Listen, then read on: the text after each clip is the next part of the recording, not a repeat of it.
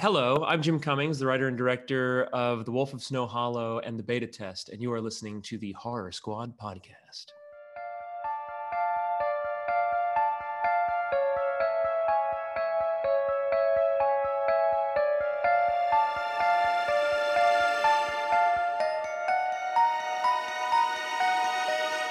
Hello, welcome back to the Horror Squad podcast, special episode number 200. Tonight we're talking about Steve and I's favorite horror movie, Dawn of the Dead, 1978. First time watch for Sam. I'm super excited to see what she says. Mhm. However, if she doesn't like it, I may cry. And we got Joe rocking his cowboy hat still.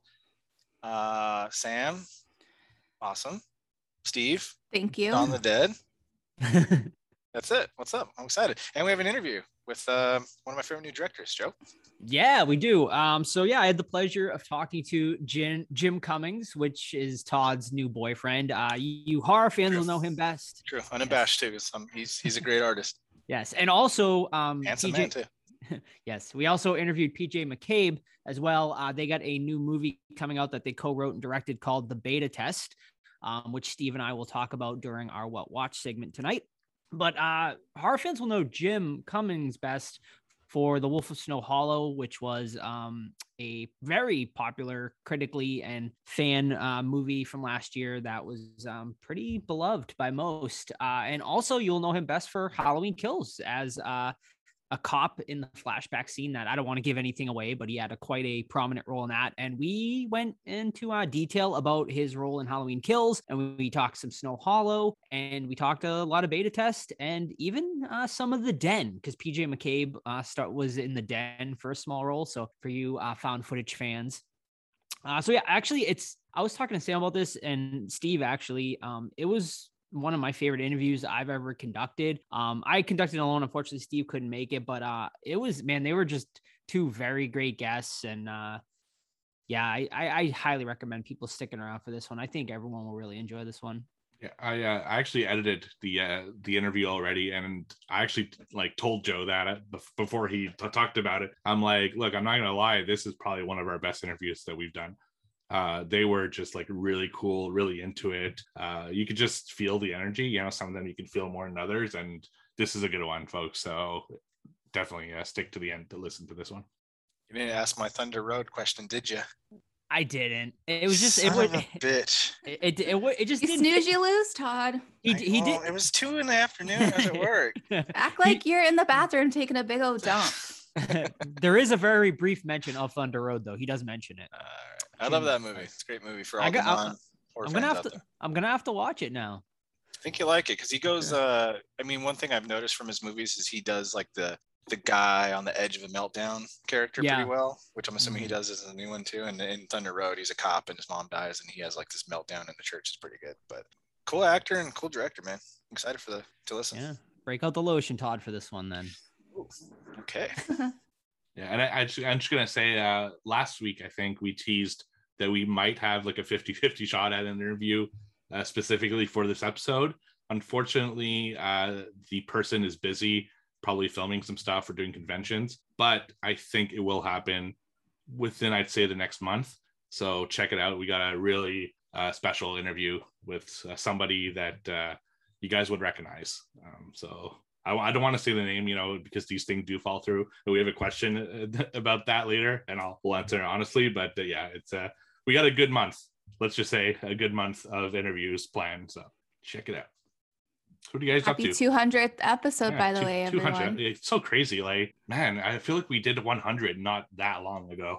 I know. And it's just crazy to think that we're already at 200. So It's pretty awesome. wild. Yeah, it's pretty amazing. I think um like when Todd and I started this, it I never expected it to go this long. Honestly, like when we first started to like we were pretty unorganized and chaotic. Like we did not have any scheduling. Like I remember there, we would release like every month, like once a month or like once every two months. Like it was just like all over the place. And uh I'm just so glad that we were able to I mean, and our audio obviously, like which I mean, listen back to like episodes like 76 until like some of us got new mics and it was just like I listen back now and I kind of cringe. I'm like, oh my God, our we sounded terrible. Um, but yeah, I'm, I'm just so thankful that we were able to kind of right the ship. And uh, I mean, I I think you know the listeners seem to be really enjoying it, and uh, yeah, I'm just I'm happy with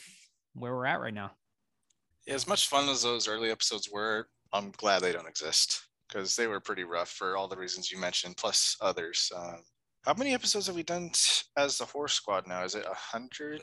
A hundred and like ten ish, like hundred ten ish, 109. Still, that's, that's still a lot too.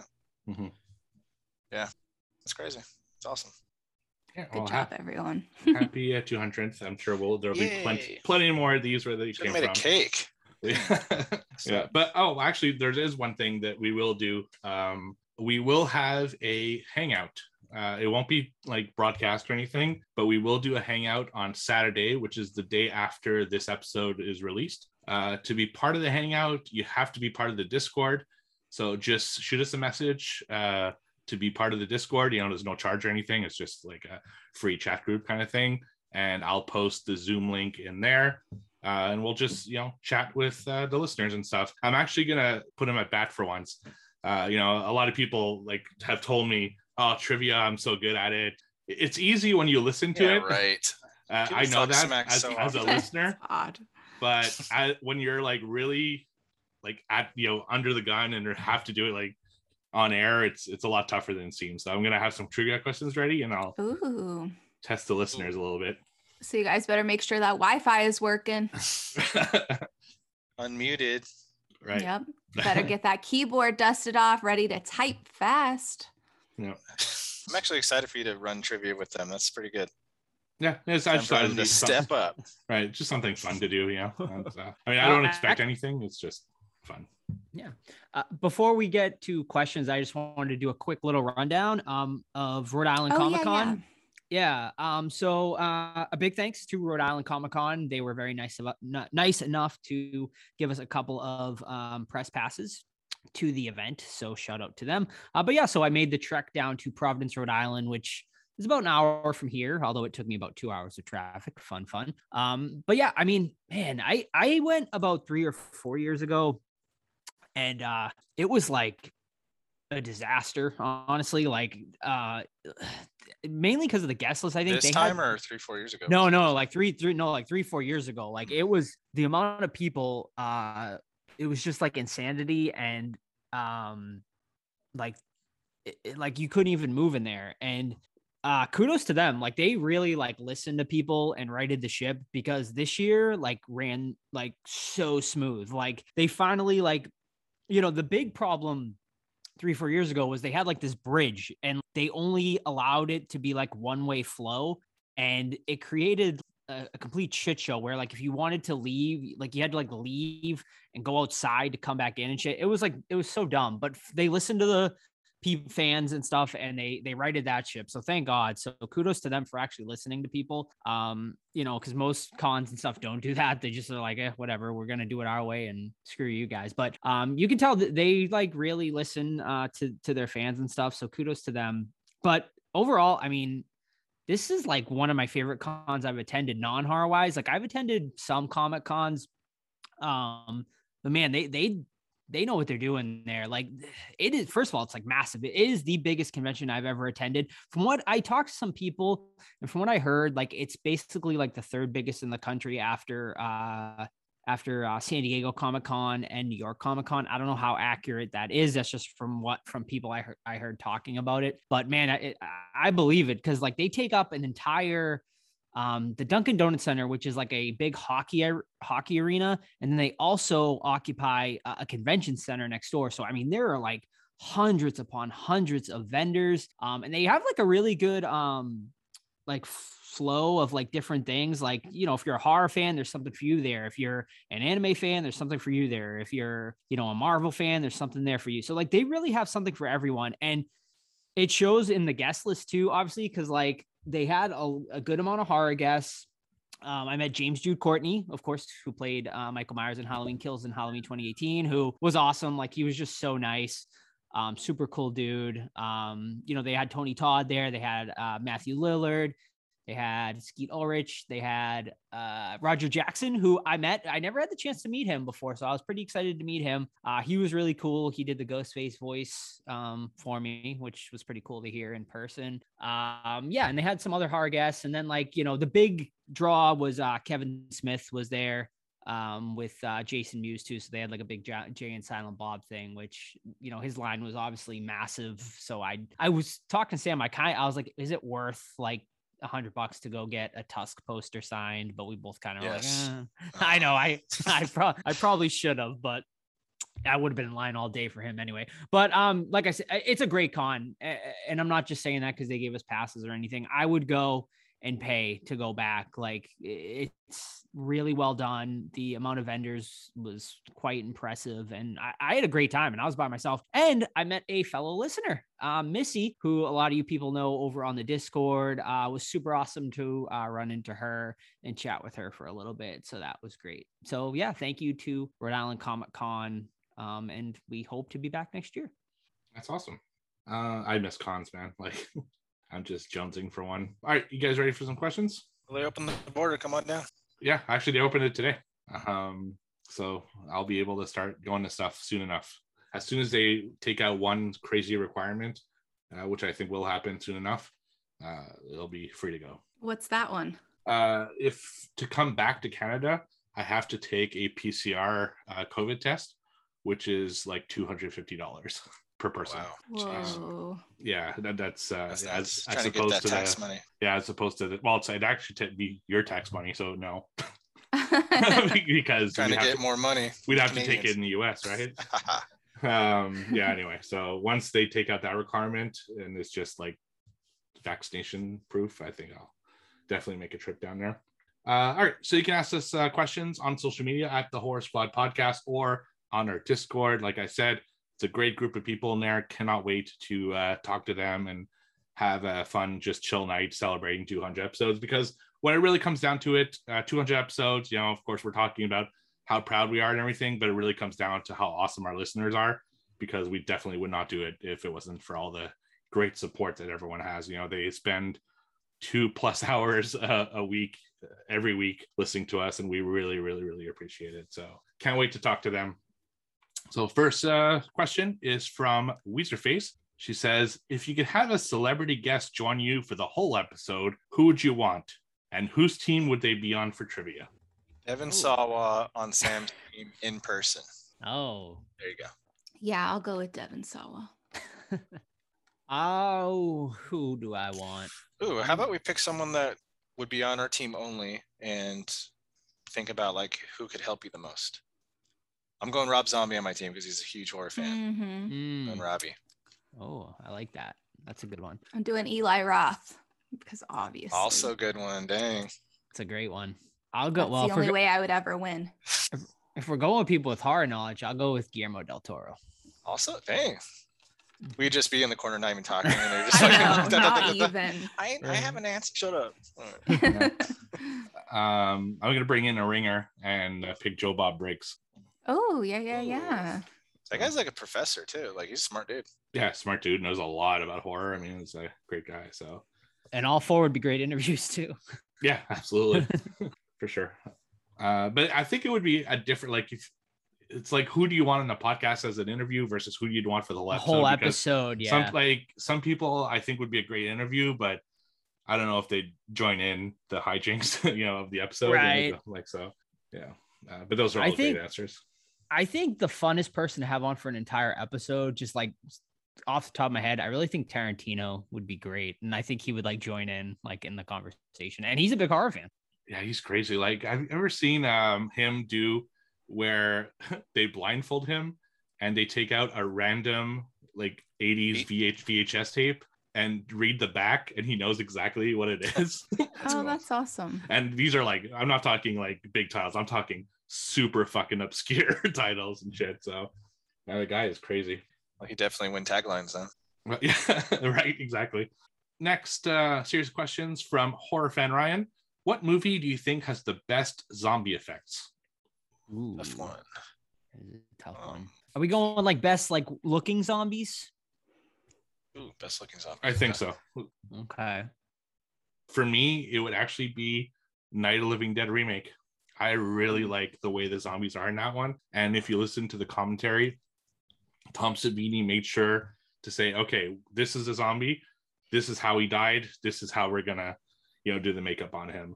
And he went around that. Like even have the guy who's in the coffin, you know, because it's his funeral, and he's like, he's got like kind of the the full suit, but it's ripped up in the back like a real person in the coffin would, and you know, it comes comes off, and you can see his sutures from his autopsy and shit. Like I, I See his love butt too. yeah, I love the attention to detail. But I do want to give a shout out because I know it's not a movie, but I think the best zombies anywhere is The Walking Dead. Uh, you know, fucking 11 seasons in, and Greg Nicotero does such an incredible job of keeping the zombies fresh and using like the environment around them, which would make sense for a zombie. Like you saw charred zombies and waterlogged zombies and zombies that were like in a forest, so they have like growth on them. It's just incredible work. I think The Walking Dead has the best zombies of all. But for a movie, I'd say Night the Living Dead remake.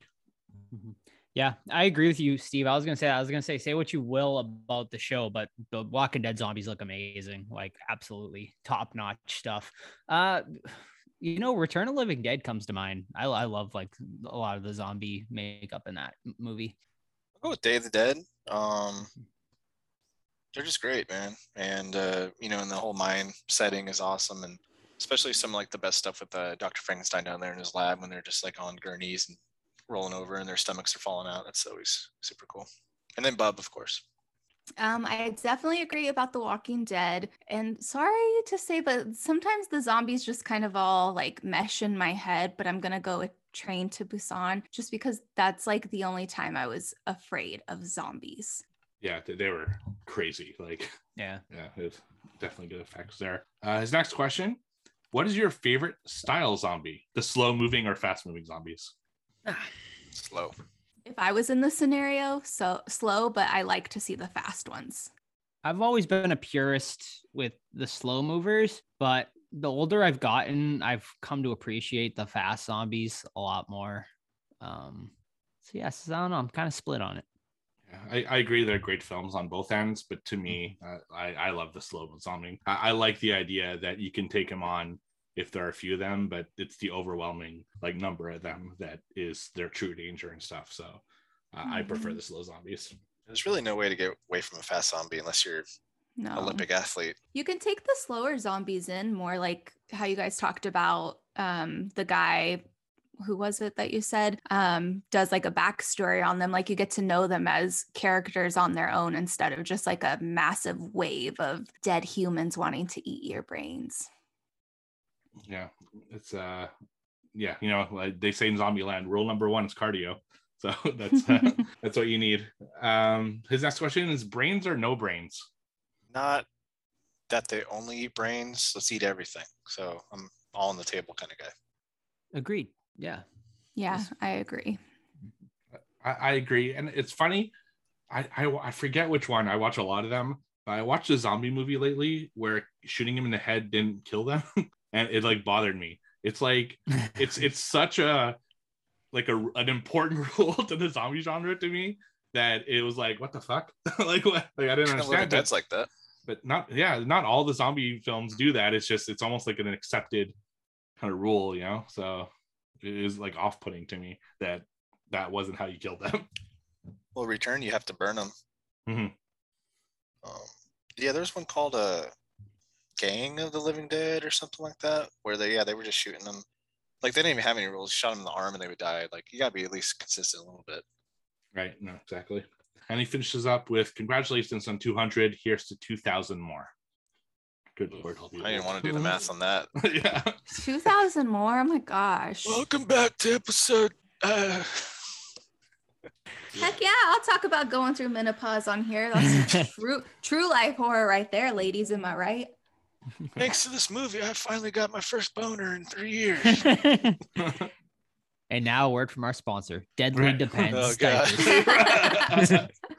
definitely depends uh, next series of questions are from Truck, Captain Amazing 85. Now that we've reached 200, other than Joe's mom episode, which I think will hold the title for a long time, what's your favorite episode? That's a tough Um, one. Yeah, uh, the I like our end, end of the year episodes and our twenties, uh, like our 2010 to 2021, things like that, where we do the decades. Mm-hmm. So I'll just say our last decade episode, which I don't remember at this point, 90s. 90s. Pennies was the last one. Yeah. Yeah. 80s could be tough. Mm-hmm. Yeah, I agree. Those are all my favorites, like the 90 the the 90s perspectives and then our year enders. Um, and I also liked I really liked our Romero perspective, which obviously like we're talking Romero. That was just me and you on that one. was it? Yeah. It was We weren't you. were we not the horror squad yet? when No, did that? we only did one retrospective, and it Oh. was uh, Stuart Gordon. Stuart Gordon. Okay. Well, never Yeah, mind. we, have been pushing back Wes Cravens for like Yeah, Yeah. we, should- we two probably years, get to that. like the uh, whole episode. Yeah.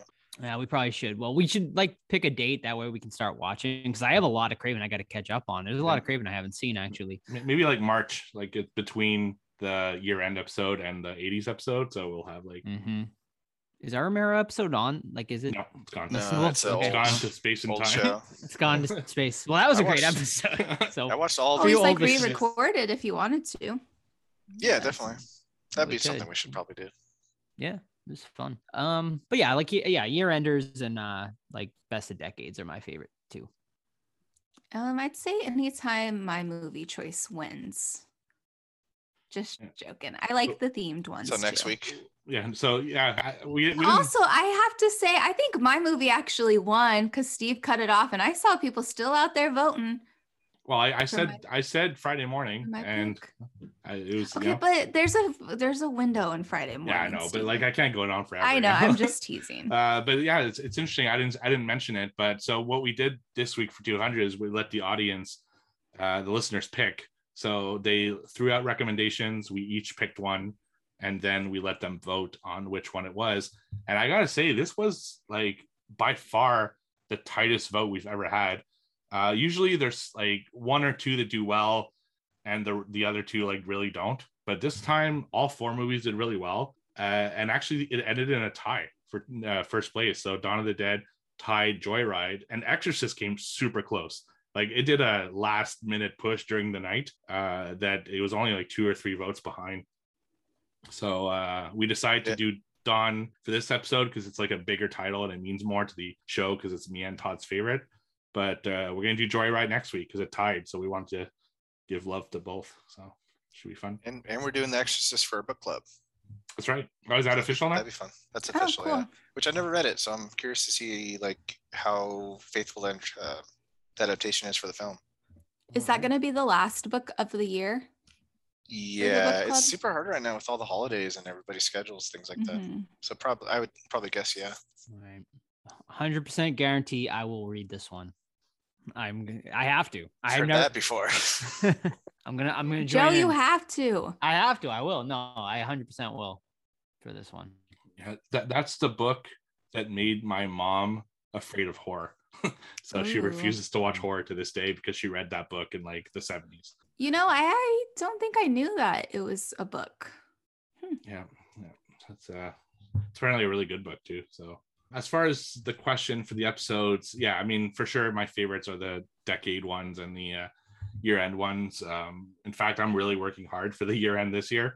Uh, I I I am at 74 2021 horror movies, and I decided that I'm gonna make the push and hit 100 um, just to have the biggest like it's funny i'm i'm gonna probably be at the most movies and i have like the weakest li- list i've ever had so go figure. Outside of that i've been really enjoying the remake like original episodes that we started doing fairly recently especially when the original is like older. Um like what when we did house uh house of wax that was really cool. Um then we did uh house on haunted hill. That was freaking awesome so i'm looking forward to doing more stuff like that you know? So that's Mhm. that's awesome Yeah, I've seen a lot of people pushing for 13 ghosts. So maybe that'd be the next one we can do. Yeah, for sure. Yeah, so those are, and also I love when we do an, a sh- like a movie that I wouldn't necessarily have watched otherwise. You know, just uh like Rocky Horror. Even though I'd seen it a long time ago, I was never really motivated to watch it again. And I'm not gonna lie, I've been like really listening to that, those songs ever since that episode. Like it's They're just, good. It's it's like sticking with me, you know. So I love episodes like that. Uh, next question: What episode is your least favorite? Now that's a good question. I have to look at Um, the show Yeah, list. I have to look. I remember. So it, actually, and actually, no, I think this was the last episode before um things changed. I believe it was episode 76. We did uh Godzilla King of Monsters. Yeah, that's right. And I remember ending that episode saying to myself, that's like one of the worst episodes we've ever done. And I don't know why at the time, but I was just like, that was a bad episode. And I remember Was it just had- you on that, or everybody else too? no, no, it was the full when we were three guys. Um, and I remember we had a con that weekend. Um, we went to Scaricon, and I remember uh, I met a fellow podcaster, and I I specifically remember telling him I was like, "Yeah, we get a podcast." I was like, "Just don't listen to this last episode because it was really fucking shitty." I was like, "And I don't want you to base it off of that." Um, so that one immediately comes to mind. But um, someone else go. I'm I'm gonna try to run through our list and see if I can figure out one like wow we've got in the horror squad. I'm looking at them. I mean, I there's movies I don't like, but not necessarily don't like the episode. Because Mhm. even you know with Halloween, me not liking it was still a really good discussion. Um, man, I can't think of something. It's a tough question. You know, um, I, I always go back to this one. Uh, it's chapter two, which was in Ah, 90, 90 mm. somewhere, but that's because we're trying out something new uh, Yeah. where we want to like talk the movie point by point. But then we had interesting things to say, but we'd stop ourselves. We're like, oh Yeah. no, we'll talk about that later in the episode. And it just killed the flow completely of that Yeah, review. agreed. And it kind of sucks because it was such a like important movie yeah. to completely like just botch that review. But that's just one of those learning, you know, Yeah. experiences really. There's other than that, I don't think we have like bad episodes, you know, nothing that I'm ashamed to put out. Uh, Mhm. you know, of course, once in a while I'll be editing and I'll be like, okay, this one is not as high energy as it, it could be, or maybe I was expecting something different. Sometimes I get to the review and I just don't know what to say. You know, it's Mhm. just it, it was a good movie. I just don't know what to say about it. You know, there's not mu- I don't have much to say, and sometimes I'm fucking fired up. You know, uh, Yep. but I think that's the great thing about being four people is that some episodes like I won't have much to say, but Todd's gonna be fired up, and the other episodes Sam's fired up, and Jin Joe's fired up, and it's just there's always one of us who's usually really excited about it or really hating on the episode, and that kind of keeps it interesting all the time to me. I can't think of it. yeah, I mean that honestly, that it one is a really good example, and Mhm. uh, yeah, and I think we definitely learned, and yeah, since then, I, I there's nothing really that comes to mind. I mean, I I've enjoyed everything we've done, like episode wise. I wouldn't say there's like one specific one, but um I know that we planned on doing it doing this kind of format coming up soon, I think, but it's not my favorite. Like I don't remember what we did it on where we do we like do a rundown of the whole season of a show that we watched. Hmm. What did we do that on? Oh, I, I Uh, was gonna say I really Exorc- like that. But it- Exorcist. See, I I don't I just I kind of wish that we could do it each week where it's like a segment and we just talk about that episode because I Actually, a know maybe idea. just me personally like I just I I don't know I'm like well would someone listen to it after the season's already done with and do you want like I just my brain can't remember everything that I remember like with the Chucky season that's what we were thinking of doing it on next. Like I fucking love that show and I could like talk about it so much each week but I know when we do the full episode that I'm just going to be like yeah that was fun. Like I'm just going to forget like little bits and pieces of it but that's like if I'm nitpicking That's a really good point, actually, because I'm I'm the same way. Like we watched um, uh, Squid Game for the podcast, and like I watched it, and then in three weeks before we reviewed it, I'm like I don't remember a lot of like the cool stuff in the moment. You know? yeah you're just Unless not like take notes, hyped yeah. about it Exactly. Mhm. like as a whole even though you loved it or maybe you Mhm. didn't but yeah it it does That's a- make it more difficult That's a good so idea. So every time Sam. we've talked about that's what i think in my head i've always wanted to say something but It's a good idea. just i mean that. but i'll do whatever i'm a team player just saying Awesome. Uh, all right. So his next question, piggybacking off Weezer Face's question, what celebrity would you not want to take on in horror trivia? Hmm. I think, think all all four people we mentioned. Yeah, that'd be tough. I but I guess number one, I, I'm going to go Eli Roth just because I feel like he's got quite a vast knowledge. I feel like he's heard so many stories too and experiences Mm, with uh, especially with his show now Yep. that it's like his brain just soaks not only his stuff but other people's. hmm Wasn't there someone that I don't know? I feel like there's sometimes I catch people who are like horror actors and directors and stuff, and I'm like, fake fan. I feel like not to like shit on Elvira because I love her, but I feel like she she had misquoted a movie from um Vincent Price. Do you remember that, Joe? Like I can't remember, I remember what it you was. saying that we were like, me. that's yeah. not what the movie's called. yeah. But I'm forgetful with stuff like that too.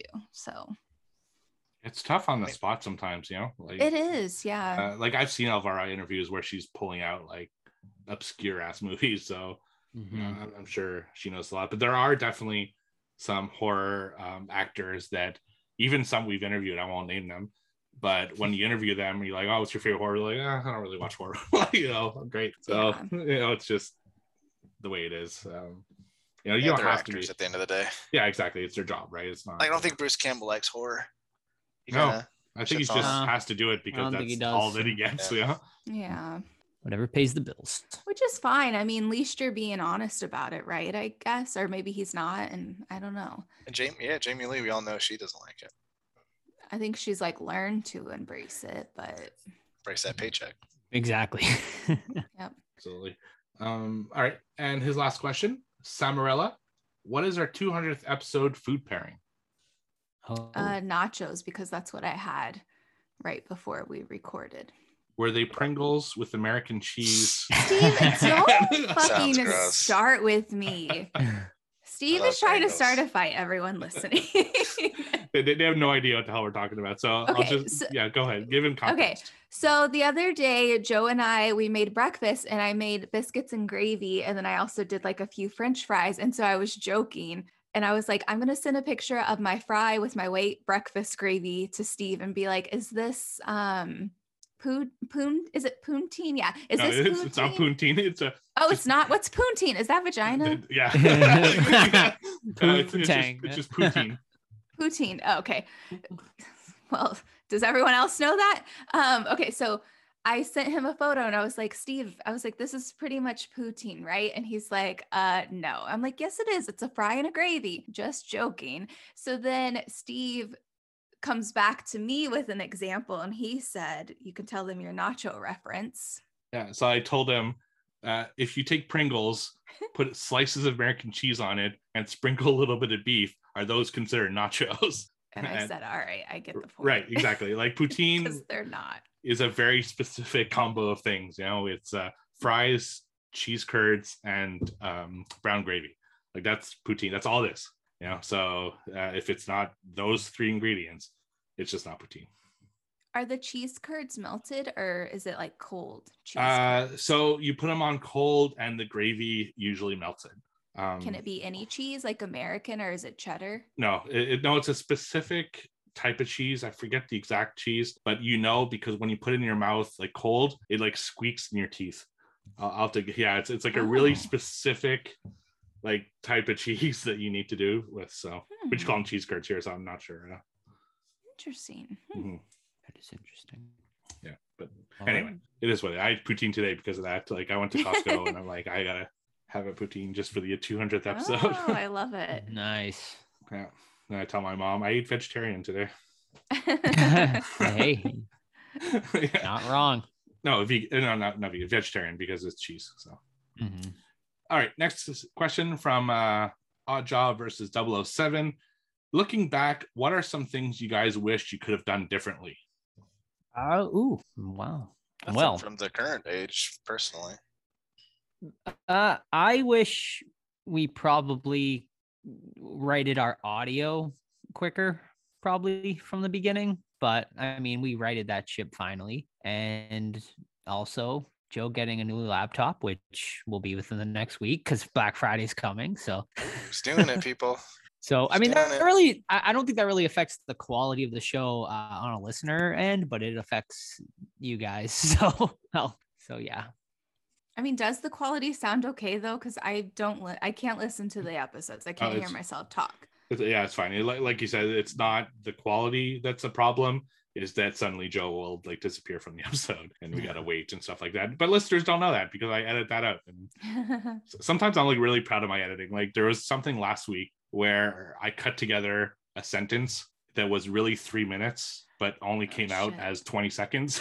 but it's Okay. like cut into four pieces, but it sounds just like one flowing. Was it Yeah. Joe's sentence or mine? Uh, is yours? Is one of yours actually? Damn, I Yeah. told you, like, bitch, just shut the fuck up. You talk No. too much. No, it's because you said something that I felt maybe shouldn't be in the episode. I always look out for you guys, like when I hear Good something. work. Sometimes I always wonder, like, I'll go, I just lay in bed and I'm like, was I too bitchy? Was I like too bitchy towards Joe or towards Todd? Like, does Steve know that I appreciate him enough? Like, did I say something that someone's gonna be mad about? You worry too much. I know. Yeah, it's I know. gross. It's it's pretty rare. I do it on this show. Can Yeah. I make a suggestion about the food pairing? Yeah, I absolutely. mean, Yeah. we're in a, Yeah. we're in the mall. Hot dog on a stick. Love it. oh hell yeah, Todd! it. I haven't had a hot dog it. and stick in A forever. hot dog on a dude. stick with crinkle fries. Okay, I one feel second. like What, a what- mall. what, what the hell is hot dog on a stick? Corn, it's a corn dog. Corn It's like, dog. oh, Okay, dog. okay. That's- that's- that's- I've never heard. I, we, we call them pogos here. Uh, Okay. Oh, I like that Pogos. better. Yeah. It's just uh the franchise called hot dog on a Okay. stick. All right. I, th- I Corn thought it was some crazy fucking shit. and We're lemonade. Lemonade, hell yeah. Or like, uh, what's the ultimate mall food to me is like a pretzel because like every fucking mall has those pretzel stands. Yeah, or a Yeah. Cinnabon. Yeah. Cinnabon and then like the pretzels with the um, powdered sugar and stuff on them. Those are Yeah. excellent. Oh yeah. What about like? Did you guys ever have like? What was it called? I think it's Jamba Juice now, but it was called something else like in the '90s, and everyone thought you were Ah. being so healthy, but it's Juice it up? just like Like a smoothie place. something like that. Uh, Yeah. here- just here, got here juice they call it my- booster juice here in Canada, Oh. uh, Oh. which is probably the same equivalent. Mhm. Mhm. Every mall has a Chinese food restaurant like place too, like in the in the Mall food court. Chinese food is good. It, it yeah, is. Yeah. it is. Oh, yeah. I would no, I would disagree. I mean, it does depend because there's a mall in the next town over that had it's I don't know, it might be um what's the raw sea uh, seafood? It's like a seafood place, and I'm like, nope. And it, like it's there's not even a food court. Like I'm like, what are you doing here? Yeah, yeah. Like we would. What is one of the, the mall me and Sam go to has a sushi place, and I was like, man, if you're getting sushi in a mall food court, oof, I That's just one step up from the gas station sushi. right? oh shit, is there gas station sushi? Oh, I, i've seen it. Yeah, I've oh seen wow. it. Mhm. All right. Um, so the question was, what do you guys uh, wish you could have done differently on the show? Oh, Um, yeah. Um, nothing. I wish I could do some interviews, but we get more interviews because we schedule them on their time, normal working business hours. So usually Yeah. Jen and Steve take them over. Yeah, between Joe and I, we usually can cover it. So because we we work on different shifts, so Mhm. So it's perfect. Uh, for me, it's exactly what Joe said. I wish we uh, ditched uh, Skype. I wish we ditched Skype a lot sooner and went on something else uh, because the sound is so much better on Zoom, which is what we record on now. And yeah, buying a mic, like it wasn't even that expensive and it made such a fucking huge difference in the sound. Like it's incredible how much better we sound uh, since we got mics. So Mhm. those are the two things. I just wish I didn't procrastinate on things like that. Yeah. Um, you know, like even like the Discord. I opened the Discord probably six months before we actually released it. You know, it's just, just just out of pure like I didn't feel like looking into it and see how it worked. Uh, just stuff like that. I I wish I just did stuff quicker. I guess. Mhm. Um, I wish I one- had a soundboard that I can use. That'd be maybe fun. Yeah. A little like slide whistle, Mhm. fart noises. Sound bites of like you guys that I would put in whenever I felt necessary. Oh, You okay. can just you can just put in your whistle instead of actually whistling. hmm Yeah, right. Um, next question: What things would you like to add to the show in the future? New segments or leave perfection alone? Nudity, for being honest. Nudity. Nudity. Who I can't even said say it. perfection? That's so sweet. That's Cody. Cody, the yeah, handsome nudity. man. Let's go, Steve, Todd, and Joe. Pop them Nudity? shirts off, boys. J- I want But Joe that- only in the cowboy hat. Mhm. Naked cowboy. I like it. Cowboy, there you go. Does he still do stuff? I think he does. He does, yeah. Wow. It's like Oh, he's doing it for like 30 years now. Yeah. Wow, good for him. Well, Sam wants a soundboard, so we got to make that happen. Apparently. hmm hmm I think it'd Um, be fun. Yeah. Um, we actually, well, we there's talk about do, like doing a, a segment or bringing back something, but you know, we'll we'll keep that quiet for now until we get confirmation. Uh, on my end, I want to do more with the YouTube channel. Like I think people forget we even have that. Yeah, uh, I, I just I'm like this like the lone person who like thinks about that damn channel. And one idea I have, and let's see what you guys think. Let me know, you know, in the Discord or whatever, what you guys think. I was thinking of doing like a sideshow called the Horror Horror Squad Podcast Sideshow, where we interview like people in the that do stuff in horror, like authors, uh, makers, you know, people weren't necessarily like in the films, and just do like quick interviews with them and just put them on YouTube um because there are a lot of really interesting horror fans and people who do really cool things in horror but i just don't think works well for the like the main show. So i was thinking of doing kind of a side show interview th- type thing on that because there are so many vendors i'd like to just have horror chats with and to promote and stuff like that. So that's an idea i have for something i like to do maybe in 2022 So my uh my real answer is that I think we should, or I, I would like to figure out a new way to play games like trivia. I, my favorite segment, but it would be cool to figure out a different way to do something along those lines. But I just don't know what, you know, because it's yeah we have to be visual and we can only use audio pretty much. right So red light, green light.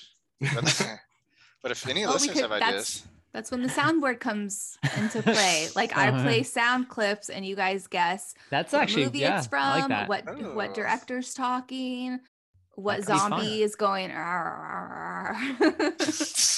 That'd be fun. Yeah, that would be fun. Yeah, absolutely. So things and please give us ideas if you have something in mind. Uh, you know, Yeah. we're always open to listening to new things and at least trying them. They don't always work, but sometimes we'll try new things and see how it goes. Uh, next semi question from our buddy Mondo from the Let's XP Gaming Geek and Gaming podcast. Happy 200th episode. I look forward to the possibility of also celebrating something this big someday. One, Joe, you're a handsome bastard. Thank Two, you. Sam, I needed to make nachos during an episode. So speaking of Oh. the YouTube channel, I just want you at horror nachos episode. there you go. Uh, he says three, Steve, I need more stories. And four, Todd, I've got nothing. I saw Oh, that on Discord. on. I saw that. Um, let my feelings get hurt this time, Mondo. Nice try. I need Todd in a live stream. Can I get that for 2022, Todder? we, got, we, we got Todd in a live stream last yeah, time. Todd was on the last one. See? Yeah, one out of Now Sam's gonna think 500. about Sam's gonna think about that tonight when she's laying in bed. Was Uh, I I just don't like much live. I don't like live streams. Why? I don't know. It's just like I feel like you kind of have to perform. You know, Hmm. like with these, we can if something's wrong, we can backtrack and stuff like that. Yeah. You get I don't know. a pop. There's a blue pill for that, Todd. So It's a blue pill for that. Oh. no, I do Roman. It's in a discreet, Steve, discreet Steve black usually thing. dri- will drive the boat, so you just get to I like know. chill. I know. mhm. I just don't like social stuff like that. I don't know. We won't put you in a bad. We won't put you in a bad situation. All right. Just Fast something- forward. You're like, take your dick out. No, I don't want it. Take it it. out, Todd. All well, right. I wouldn't put you in a bad situation. Um, next series of next series of questions is from our buddy Eric. Congratulations on 200 episodes as the squad. I'm proud to be a day one listener and love you all. Yeah, he's been there. Like he's an OG. We, we know him from our Love YouTube you, days. Eric. So uh, awesome He's guy. the best.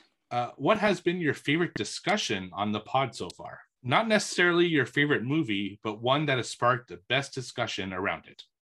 Yeah. Hmm. I mean, we've done some great like any movie that usually has like s- s- s- any sort of social commentary also always makes for like really good discussions. Um, the last one I think that sparked that was well, Saint Maud comes to mind because I remember we had a pretty good discussion about that, but I feel like there was something else more recently that sparked something pretty good with us. Malignant, I thought was actually a really great discussion too. Uh, seven, seven was great most recently. Yeah. Uh, I appreciated that I was allowed to not like Halloween kills because you know it's when you don't agree with like the majority like sometimes you get shit on and it's nice to be able to have a voice where it's not like, you know, like fuck you, you didn't like that movie, blah blah blah. That was good. Mhm. So it's always nice to have like a you can actually have your own opinion and not get shit on. So now you know, like listeners, that we don't all agree on it just because we have to. Mhm. Um, my favorite discussion has been realizing that Jason was born in the 1400s. The 40s. Same thing. Uh, yeah, yeah. I, I'm, I'm like, yeah. For movies, it's definitely the ones. To me, it's the ones that uh have like an open interpretation of what the movie is. You know, Vivarium, the platform, stuff like that. yeah. But I do love when we go into these random discussions about things that have nothing to do with horror. Sometimes, uh, like last week, we had you know a good five minutes about To Catch a Predator, out of, Yeah. for for really no reason. You know, just uh, we we enjoy it. Yeah, we just talked about it, and you guys were talking about doing your own To Catch a Predator like one night while you guys were drunk, and just Yeah. such random like st- stuff like that. Just makes me laugh when we go on these weird tangents that have really nothing to do with anything. It's just you know we're passionate about other things outside of horror, so it's fun to once in a Mhm. while kind of take the horror hat off, just talk something quickly, and then put it back on. You know, even Sam unfortunately wasn't on the episode, but when we talked about Tiger King, yeah, as Mm. fucked up of a situation that was, it was a fun discussion because it was such a crazy. It was also a crazy time in our lives, you know. That was like right at the beginning of the pandemic, and Mhm. everyone had seen it. So just stuff like that. I, I really like when we go through small tangents that uh, Mhm. I do too, and like the personal stories, the little side stories, because it's fun learning more about people. oh yeah, we, we learn all sorts of weird shit about each other. It's like stuff you would never know. Um, is last question. Who's the biggest name that you've been close to landing an interview with? It's got to be John Rhys-Davies, right? Uh, Gimli from yeah, yeah, Lord of the probably. I mean, I would think so. Uh, we were very close to getting James Jude Courtney as well, and then we got ghosted by his agent or publicist, whoever it was. Um, so yeah, they're the two biggest ones that I can think of anyway. Yeah, like we've reached out to people who either Yeah. flat out said no or just never answered, but Mhm. that came like semi close to happening. Uh, Yeah. like Johnny Rhys-Davies was actually really close. The reason Yeah, that we couldn't get him is that it was early in the pandemic, and so he couldn't have like his publicist or his agent with him, and he didn't know how to work Zoom. yeah, So that was really the only reason that we couldn't get him is because he didn't know how to work Zoom by his on his own. Uh, Yep. You know, I get it. You know, technology is like he's not the youngest guy, so uh, it's too bad. You know, it would have been a cool. That would have been for Grizzly II, the first episode of this year. yeah, Uh, but you know, that's things like that happen. That's why we don't like to name the people until they're done, like in in the can done, because things just happen. You know, that are out of our control. Mm-hmm. yeah, yeah. We like reached out for Kane Hodder, and like his agent was just like, no. All right, bye. Yeah some some agents put some these weird like things that you have to meet to get an interview with people. Yeah, Uh, like you need 5000 instagram followers to be able to interview with us. Like that doesn't make sense to me. That's like saying hey uh, what restaurant do you recommend? Well not that one. They don't have a big instagram following. Like it makes no Yeah. sense. Like they should check our you know podcasting numbers not the fucking instagram. You can just Anyway, buy it- bots at that point. exactly. Yeah, Yeah, it's exa- easy no, yeah, totally, yeah. It's ridiculous. But anyway, that's it is what it is. That's the way the cookie yeah it's like uh, you see like it's like that's like a perfect example like youtube and stuff like there are people who like you like okay like i have 500000 subscribers and then you look at their videos and Yeah, they like have 100 like views. 100 views and you're like okay well they're all fucking robots so like what it you know it's not just about the amount of people it's actually who's listening but you know i digress exactly. Uh, but thank you everyone for the questions. You know, we really, really appreciate it when you send us questions every single week. We could not do this segment without you. So hats off to all of you. Really, really appreciate it. yes thank And you now- guys. Thank you, people. You know it. I know it. Ooh, we love it. Happens every single week. Gotta have it. we gotta have it. My coffee maker broke. you've heard it for 120 episodes now And we will see how the other three squad members how, how well they know our sponsor, Deadly Grounds Coffee. Everyone thinks because you're a zombie, you don't know good coffee. Well, they're wrong. There's only one brew that gets my seal of approval. Deadly Grounds coffee is my guilty pleasure. The aroma is so intoxicating. It brings all of my neighbors out of the woodwork. Deadly Grounds coffee. Coffee to die for and zombie approved. It's good to get a little deadly. Use the front! They're so disgusting. All right, what watched? Yeah, let's do it.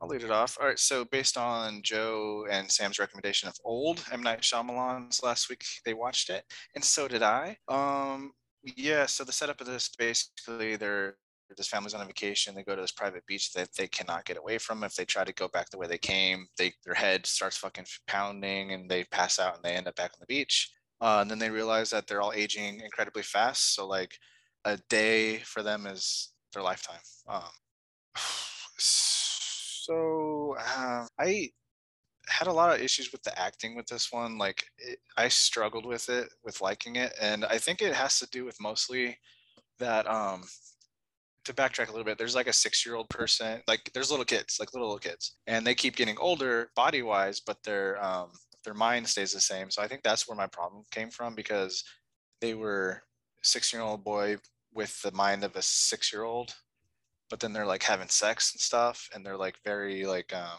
immature. So i think it was a creative choice for them to make them like that like very naive which naturally would be if you're a six year old in a six year old's body you don't know what you're doing all these hormones shit like that. Um but then like the the character reactions to some things were really rough too like the adults. Um there's this asian fellow too that like his acting was like pretty stiff and in the beginning he's like we should swim around the beach and then 30 minutes later, he's like, all right, I used to swim. I'm going to swim around the beach. Like, well, why don't you fucking say you're just going to do it 30 minutes ago, dumbass, be- before you age 20 years? So, like, some little stuff like that. Um, I didn't see the twist coming and it was pretty nice. Uh, it kind of takes a little bit away from it, but nothing like crazy. Not like the village crazy where you're like, this movie now does not matter because of, because of the twist. So, um, but I absolutely love the premise and the setup and the setting just the acting was a little bit off for me but it's a solid one time watch i don't think i'd watch it again but definitely like not in my top 10 but nowhere near the bottom either so that's old M. Night Shyamalan 2021 Was it like what were you expecting before Joe and I talked about it? Like, did you hear that people hated it too? And were you thinking you would hate it I- before yeah. you watched it? i heard people hated it because of like really bad acting hmm but then when i saw it i'm like oh it, it makes sense because they're kids in adult bodies so they kind of they're a little funky hmm but yeah i just that's my number one complaint i kept hearing was the acting was terrible so i was like all right, i'm gonna put this off but then you guys watched it i'm like okay so hmm it was definitely like a slightly higher than average for me Okay. like a six and a half hmm All right. Uh Steve, you want to do beta test? You want to you want to do that at the end? No, now it's fine. Whatever. All right. So Steve and I for tonight's interview, make sure you stick around after the episode for it. Um, watched the beta test, um, which is about this Hollywood agent. Uh, he's kind of like a kind of a prick in a lot of this in a, a sense. Um, played by Jim Cummings. Uh, he receives a mysterious letter uh in the mail um that basically like from it gives him like an address right steve from what i remember like a place to go It's a hotel. he- hotel. yeah ho- yeah hotel and he meets up and he has a sexual encounter with a complete stranger um and it's like a one night thing and that's it and he basically becomes like obsessed with this person he wants to find out who this woman was um and it basically takes him down like this rabbit hole of craziness um yeah and i mean i'll leave it at that because you know the movie just released so um I, I don't know unless you have more to add to it steve Uh, just uh, he's he's they're blindfolded,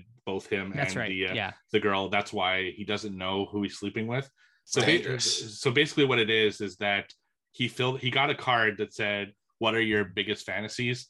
And he fills Yeah. out like this card of like his fetishes. Like he, he particularly like face sitting, for example. Um, and he's filling out this card like I like girls to do this. I like dominant girls. I like you know. So you fill out kind of your fetishes, and you send the card back, and they send you a hotel key, and you go in blindfolded, and they're blindfolded as well because I'm and I'm assuming it's like matching them based off Yep. their fetishes, and uh, he just becomes obsessed with this service, and eventually he wants to find out who that girl is. And uh, fucking crazy ass like adventure ensues as he tries to figure out a who that person is and b who's behind all of this, all like the service and stuff. So Mm. um, that seems like it could be a real business model yeah yeah, yeah, actually, absolutely, yeah, it's uh like Ashley Madison type type shit. Um, yeah, I, I just gotta say, I, I personally, I, I liked it. It was a really good movie. Um, the uh, the star, young Jim Cummings, fucking fantastic. Uh, he really does a great job in this movie. Like he was both crazy but funny, and his delivery was just really on point. And I I had a really good time watching this. Uh, the only thing I will say, as far as our audience, is usually when we get these screeners, I'm expecting it to be a horror film, and I'm kind of waiting for the horror the whole time, and it wasn't really horror. Uh, it was more like um, funny, like a comedy thriller, I would say, more than anything. Uh, but still, definitely a solid film that I, I think you guys should check out because there's a lot of fun to be had in this. It's really interesting to see kind of as he goes down the rabbit hole of what the service is and his feelings and stuff. It's uh it's a good film. Mm-hmm. Uh yeah. So yeah, my, my, only negative really too with Steve is that, you know, it it's not really a horror movie per se. I mean, it's it's it's a dark comedy, like so it definitely has some horror elements in there. Um so my first um encounter with Jim Cummings was The Wolf of Snow Hollow. And, I, you know, I got to go back and rewatch that now because, like, I just don't think I was ready for his comedy or I didn't know what to expect uh, after with Wolf of Snow Hollow. Um, so coming into this one, I knew what to expect. And if you're a Jim Cummings fan, you are 100% going to um, enjoy this one and i really actually enjoyed this one and it makes me want to go back and watch because i you know i was like so so on wolf of snow hollow um, i think i would enjoy it more now like kind of knowing his style um, but yeah i mean this one is is a really fun ride it gets it's just like batshit crazy there's I mean the the ending in is in general is just is fantastic and um, there's a lot of great like social commentary in this one. Um, you know, dealing with you know Hollywood and you know the and a bunch which we go into in the interview, which Jim has a really great answer for actually. Uh, but yeah, I mean, I, I really enjoyed it, and I, I, definitely recommend it, especially to you, Todd, being a Jim Cummings fan. Yeah, for sure. Definitely gonna watch it as soon as possible. Anything, Sam? Um, were you gonna talk about Squid Game? Yeah, so... I mean, yeah, we can talk about it now if you want. Okay. Is that okay, Steve and Todd? Yep. Sure. Me and him just covered it, so we can jump into. Yep. Um. So Joe and I just finished up Squid Game. I might call it Squid Games. Um. I feel like we're kind of behind, but I didn't realize it seemed like it came out earlier than October, but I think it was just a few weeks ago. Um. All right, you can talk, Joe. So uh yeah, so Sam and I finally jumped on the Squid Game train. You know, we had heard mm-hmm. everyone kind of talking about it. We were a little behind. So yeah, we I mean we binged it in 2 days. I think we just like started it the other day. Um and yeah, I mean if you don't know about what Squid Game's about, basically it's about um like this group of like 400 plus people all get put into this crazy situation where in order to win money they have to play essentially children's games, but what they come to find out is if you fail these games, you die. Um, yeah, and I mean that's like a very quick synopsis of it. I mean, it, there's a lot more involved, but uh yeah, I mean overall, I really enjoyed this show like a lot. I mean, I had some issues with it. Um particularly I hated the VIP characters for those of you who have seen it. I thought they were just terrible acting. Yeah. So bad. I thought they were just... 69. I I thought they were just absolutely terrible in this and completely unnecessary and unneeded. I was telling Sam, I was like, just make them silent characters and you know, it's fine. Like it um but over everything else I, I loved about this show. I um the acting throughout is is fantastic, especially by our main character there. Uh, all the games they play are great. And yeah, I mean, I was, I mean, I was enthralled pretty much the whole time. I mean, I definitely did have some issues, uh, other than the VIP characters. I did not like the side story with the cop. I, I thought I found that was kind of boring for the most part. I understand why they did it, um, but I just I, I was bored for the most part with that one, and I, I had some issues with with the ending. But overall, a great show, and I, I definitely recommend it. Justice I recommend it. Mm-hmm. I recommend it as well. I thought the acting was really, really good. I liked the story writing. I agree with Joe that I did not like the VIP men that they try to like bring into our world. No one really cares about them. Um, I was really sad with the marble game. I was so sad. I cried a few times. Um, the main character is like my absolute favorite. He's such an amazing actor and he's so handsome. Um, I the ending I'm not mad about. Um, but yeah, what did you guys think, Steve and Todd? Uh, we we basically agree with all everything that you said. Like that's pretty much a quick summary of the review we did on our podcast. Uh, mm-hmm. It's just like I personally really liked it. Uh, I thought the first five episodes like took a long time. Like there's a point where they leave the games, and that really kind of hit hurt hurt the flow of the series, in my opinion. But once they get back to it, it's pretty good. And the last like four episodes I thought were really stellar, uh, especially episode six, the one with the marbles. Mm-hmm. Um, one thing that I find that's amazing about the series, and you guys will start discovering this now, is that if you go and watch like things you missed in the show, uh, there are a lot of clues to what the ending is, to the twist oh. that are oh. shown throughout the movie that you probably didn't notice and it's cool because then you could go back and rewatch it and appreciate it on a whole other level um, and I like stuff like that where you know it's like it kind of like I guess like Sixth Sense, right? You, there was clues to the end the whole time, you just didn't see it. So can you give us one clue? Yeah. Um, spoiler alert for the ending because there's clues to the end. But um, at one point, the cop character goes into like the archives and he opens the book of the different years and he opens the book of that like that year's squid game and when he opens it it's the first page is number two there's no number one um, because number one was never actually part of the game. So he didn't count. Um, and another one was when the old man was doing uh, red light, green light, uh, when you saw the targeting, you know, from the girl there, uh, he, he wasn't targeted. And the people mm. near him sometimes would move and they were shot because he had like a like a zone where if they're yeah. in that zone, they're not going to get shot because it's going to risk hurting him. So mm-hmm. just little like things so like that. Do you think because Joe and I were talking, um, because I was like, well, I don't think he was really like he was playing the game, but I was like, well, maybe he really wasn't. Um, but then Joe was like, well, he would have died on the tug of war game if they didn't win. And I'm like, well, yes. he knew the strategy. Um, yeah, but then but there he, was also another thing where he could have actually died. And so I was like, oh, I, he, maybe... he couldn't, he was actually not tied to the rope. Uh, so when there's no locks on them, there's no lock. So when you, when they fall to the ground after having won, uh, they pan the shot of everyone like tired on the ground and his locks are already off. oh my God, I love it. Yeah. So just things like that, that throughout the whole series that point to the end, which is really cool. Wow. So is there going to be another season? The creator said he didn't have any plans for it, but right. I'm assuming American Money. producers will want to.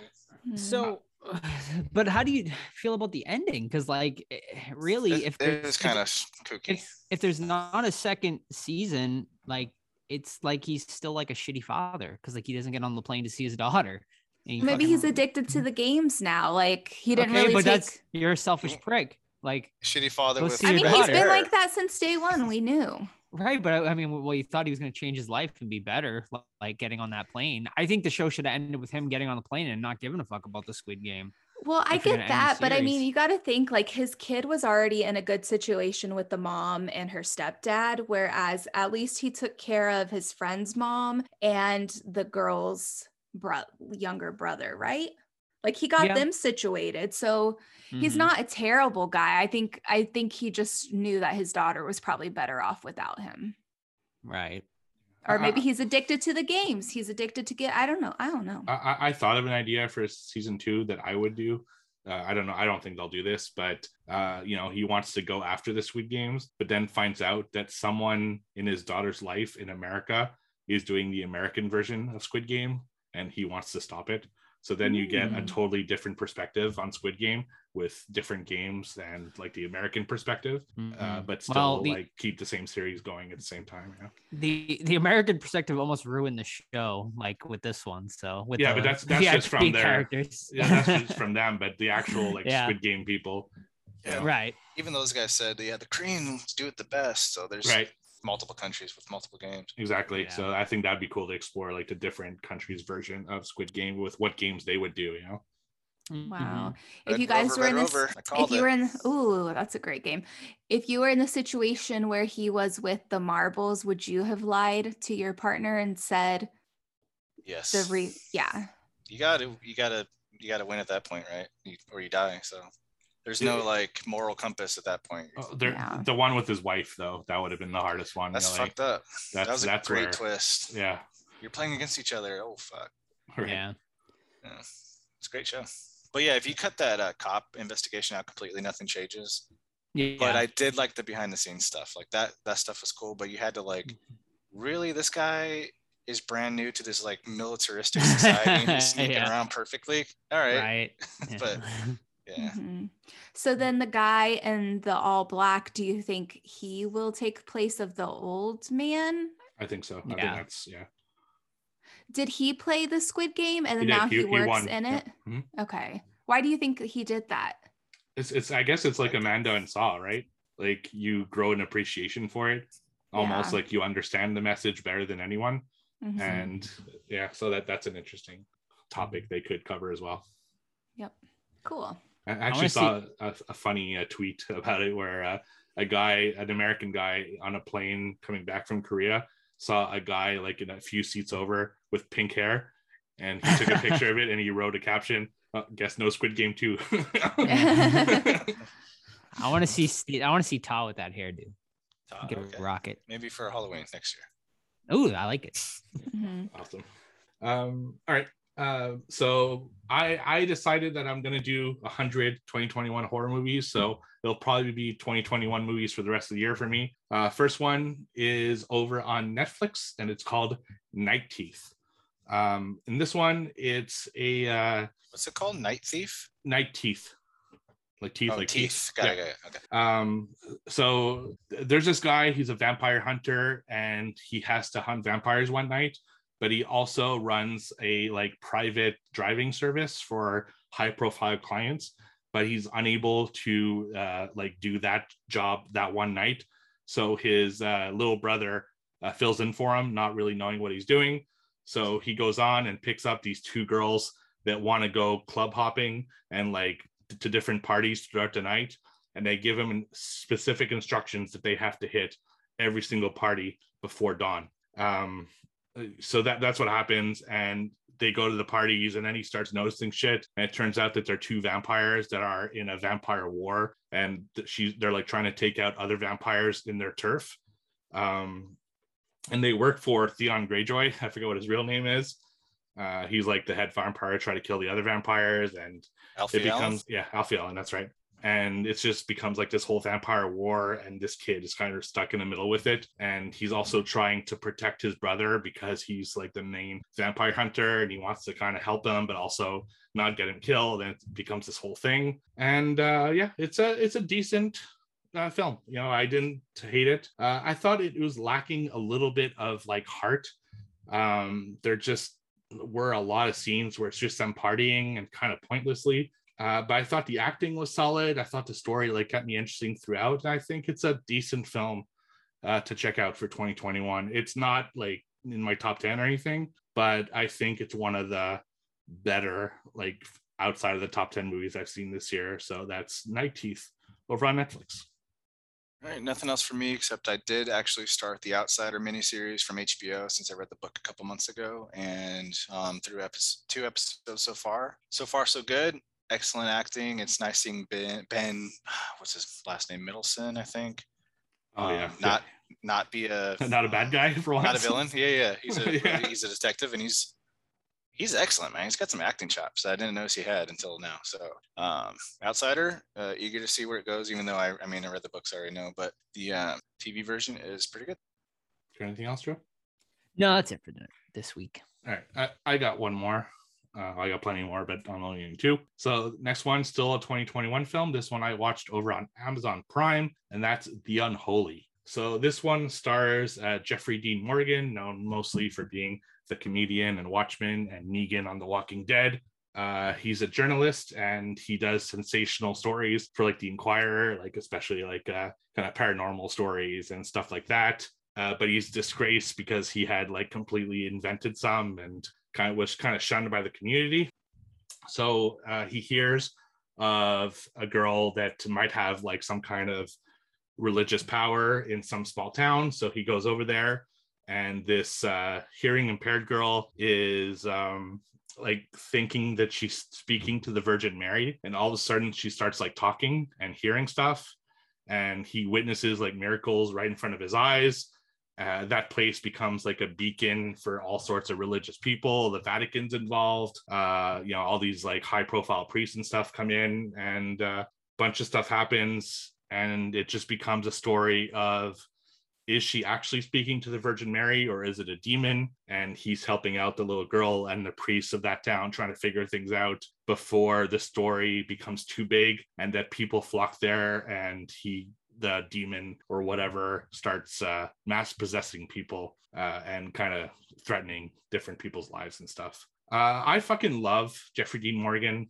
He's just such a fun actor to watch. Uh, I think also the story is decent, but I also really love religious uh, themed films, especially when it comes to uh, like Catholics and Christians, because they have such a interesting relationship and history with uh, their stories and stuff. And I really liked the whole like Virgin Mary thing, kind of the, a Fatima type situation. So I was really interested in all that. What kills this movie and really kills it is the CGI. It is fucking awful. Like it completely ruins this movie. Uh, and if it wasn't for that, I would have thought this was a really solid film. But the CGI is so bad and so overused that it just completely took me out of the film. So it's really a run of the mill kind of midway film for 2021. Still worth a one time watch, I would say, but nothing I'd go out of my way to check out. So that's The Unholy over on Amazon Prime. Uh, trivia time. Get those trivia questions out, peeps. Today is game number 43. I am in the lead with 105. Steve right behind me, 103. Joe right behind him, 100. Sam, 68. Uh, I think we should we should make an additional bet of who's gonna win. Oh. Like bet money on the person? yeah. Oh. We're all gonna bet on ourselves, I hope. Not me. We should have the Discord. Like, what about the sixty point question? Can you imagine? that suck. yeah, yeah that, that's how I'm playing Mario Party with my wife these days, and that's how exactly what Mario Party's like. You win the whole fucking game. You get to the yeah. end, and they give bullshit stars at the end, and then ends yep. up like destroying me. It's like God. What are you playing on, Steve? On Nintendo Switch. Keep telling Joe she needs to get Sam a Nintendo Switch. Mm-hmm. Me and I Sam know. would love that. The only yeah. thing I have is a Super NES. Yeah, we play Mario Kart sometimes. So that's what else it. can you play on Switch? Everything. Uh, if you get Switch Online, which is like thirty dollars a year, you get a Super Nintendo games, Nintendo N64, like Genesis. There's a bunch of shit. Oh wow.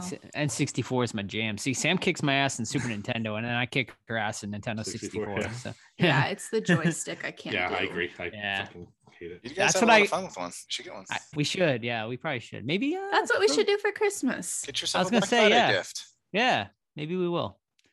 Would we be better off with a Switch, uh, PlayStation, or an Xbox though? If we're gonna go, depends what you're playing. That's Ew, yeah, I think Switch. For you guys, Switch. For you guys, Switch. Yeah, for like you guys, casual.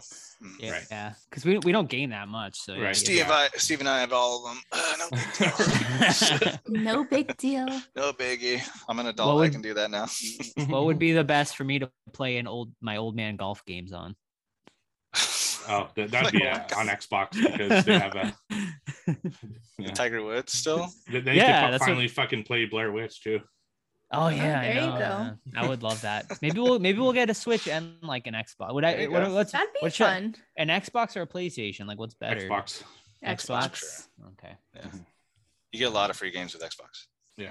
Uh, maybe we'll like what other games can I play with Switch that are for like the fun, like the fun person oh, create? Most of them, of really. Uh, I, like you would probably love Animal Crossing. That's the one that everyone oh, plays. I hear that a lot. Yeah. Yeah. I think you and Joe can play Smash Brothers and Mario Kart for sure. Yeah. So is it what's the thing where it's like handheld? Is that the it's Switch? Switch? Yeah. You either play so handheld both... or you or you dock it on. What's uh, that mean? It's like there's like this thing that you put it on and then it goes to Docking. your TV. Docking is actually a homosexual. Yeah. Um, which I beat me to dang it. So then how do we both play? Do we have to get not only the Switch, but we have No. to get the docket So- and so- two controllers? If you Steve's like, put fuck, now I gotta edit this out. if you dock the system, you take out this the controllers come out and then you both have a controller. Oh, cool. Okay. Mhm.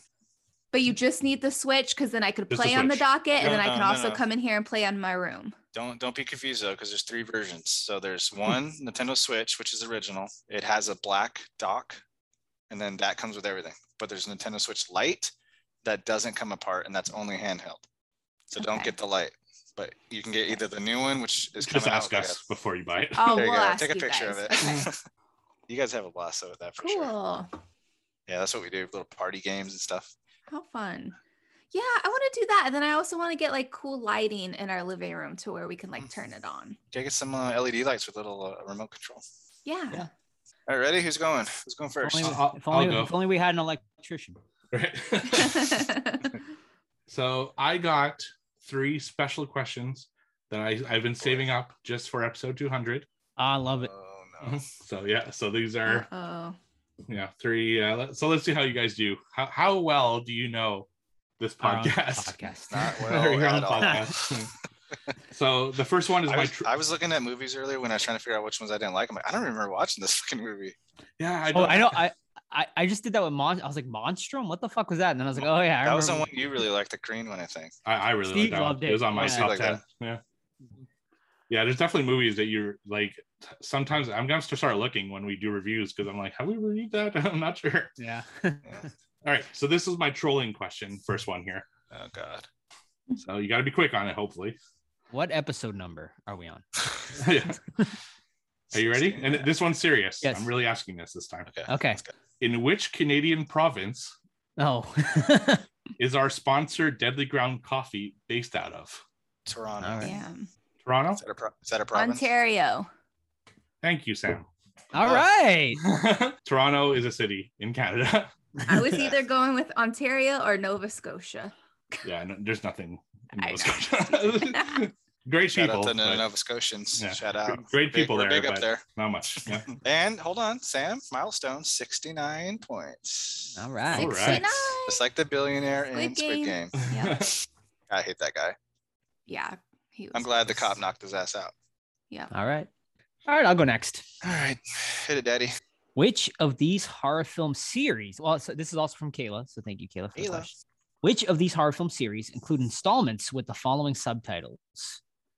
So, Dead Ahead and Roadkill. Um, Joyride. Correct. Oh, I, Otter. gonna say, I, I had in my mind and I couldn't like say it. couldn't verbalize Tomorrow, it. ne- next week's episode. Wait, Joyride. how did you question that? What are those They're alternative? Subtitles. Which Taglines. of these horror film series include installments with the following subtitles? Oh, subtitles. That's right. So part three is Roadkill, I believe. Oh, okay. I see what you're asking. Okay. Yes.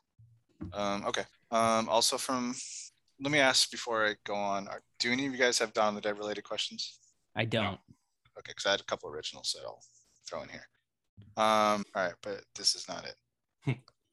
um, okay, so in Jaws, all right, Hooper, Chief Brody, and Quint, they're all talking about their scars and shit. All right. Quint has a shark bite scar from what type of shark? Bull shark. Tiger? Bull, sh- bull tiger. Great White. The answer is thresher shark. Oh. I would not have remembered that. No. Isn't that like a disease like thrush mouth or something? Oh shit. Oh no, thresher sounds like. Isn't that a skateboard brand? Or Thrasher. Thrasher. Yeah. I think I had a Hammer. t-shirt. Alrighty. Weezer had sent in a question, but I'm going to save it for next week. So these three questions come from Kayla. Kayla. This gruesome film franchise has sequels that are subtitled Last Resort, Bloodlines, Left Um, 4 wrong turn. Dead. Damn it, Todd. Yeah, boy. All right. I love that series, man. The like sequels are really good, except for the new one. Except for Damien, he's good. Come on. Suck balls, dude. All right. So for this one, closest to wins. Okay. Okay. Okay. How many interviews have we done since, since becoming the horror squad? Wow. Uh, Great. 25. If I on the board, I'm guessing 40. 40. 40 is on the board. So Sam, 36. and the winner is by one, Sam. Is it 37? No, it's that no by one like but because Todd was six away, you're five away. It was actually 30, Oh. 31. Okay. Oh. 31 Halloween. interviews since uh Darn. So I got the point. Including point, point, girl. tonight's. Whoop whoop. including tonight's. Yeah. All right. Cool. It's my turn. Uh yes. Okay. Heartthrob George Clooney had a supporting role in which 1988 horror Grizzly. film? Incorrect. Grizzly II. Incorrect. That was Grizzly II. You're right. Was he in Grizzly II? I was just fucking around. he was. Yeah. It was him. Uh, there was those three Uh, Charlie- actors. Charlie Sheen? beginning. Oh, and the Yes. oh, okay, yeah, yeah. Who's the other one? The woman was Uh, famous too. I think. Yeah, I don't remember who it was. oh, uh, yeah, it's the girl from Jurassic Park. Yeah, Um, Laura Dern. Laura There you Dern. go. That's right. Yeah. I'll Uh, get killed. What was it? What was it? George Clooney supporting role, 80s. Yeah. Yeah, Ooh. Heartthrob. What- Heartthrob George Clooney Oh, Was Heart- Oh, no one guessed it yet? what was No. he? Night Nightbreed? had a supporting role in which 1988 horror film? Nightbreed is incorrect. Sam gets a guess, and then I'll let you guys. 1980s I don't- I don't- movie. I was just say It- Dustin it- that's it- a f- that's a lead. I'll- role. I- I'll give you a Nightmare on Elm Street. No, but and let me give you all a small hint. It's a horror comedy, and it is a sequel. Oh, really? Yes, Horror comedy sequel. Oh, we got a lot of horror What comedies year? in the 80s. 1988. I don't. Damn. I I would I don't know if any of you've seen it honestly, so we'll see. It is a very popular franchise. Very popular franchise. Phantasm 2. No, I have no idea. George Clooney, popular 80s. Friday 13th. I mean, In- and Nightmare on Elm Incorrect. Street, but I can't have two in- guesses. incorrect. Sam, one one more guess for you if you want it. Very Mhm. popular. I Is it don't. Jaws? No, it may be very popular is not the right term. Very cu- popular cult following. Cult, cult Uh, series or the sequel itself? it's a cult. It's a cult series. Mhm. Oh, All right, just All right. tell us. basket case. uh, Return of the Killer Tomatoes. Oh, get, get out of here with your popular shit. God, the first one is so fucking bad. Christ. Huh. All right, Todd. Okay. I don't know why I'm throwing Steve Bones here, but here I go. what is the news station that Fran and Oh, Steven Is it work at in Dawn of the Dead? WNUF? No, that's the fucking Halloween special. Yeah. Oh. WRKQ. Uh, Both of those W incorrect. WGN. I- uh, I'm gonna give it to you. It's WGON. Oh. I'm giving it to Oh, her. that I'm giving it to her. Yay! Uh, I, Thanks, I had Todd. no idea. WNBC. no, no, no. WNBC. I love that movie. That's a good one. Yeah. Alrighty. Next question. In what 1998 movie did James Woods play a Vatican approved priest? Vampires. Shut up. Yeah. Fuck. Good job, Todd. Thank you. We even reviewed it. Getting killed. Getting killed here. Yeah, I think Todd's uh, on, about Joe. to finish the year off here. Yeah. Uh, all right, my last question is another closest to. I'm calling you out, brother. It's my Hulk Hogan. All right, Love it. so closest to, Okay. including including tonight's episode. How Mm. many movies have we reviewed since episode 100? Movies only. Movies Um, only. is- so that, does that include what watched? No, uh, just like the main reviews. Just mainstreams. No. Um, 200 and I mean, since no. since episode 100. oh, I want to say 106. 100, 118. I'm gonna 106 for me. say 122. One of you is super fucking close, and it's Sam. Oh, It's, it's actually 117. Oh, wow. wow. Yeah. so we- 117? We did a lot of letters, huh? uh, like our well, 100 was four movies.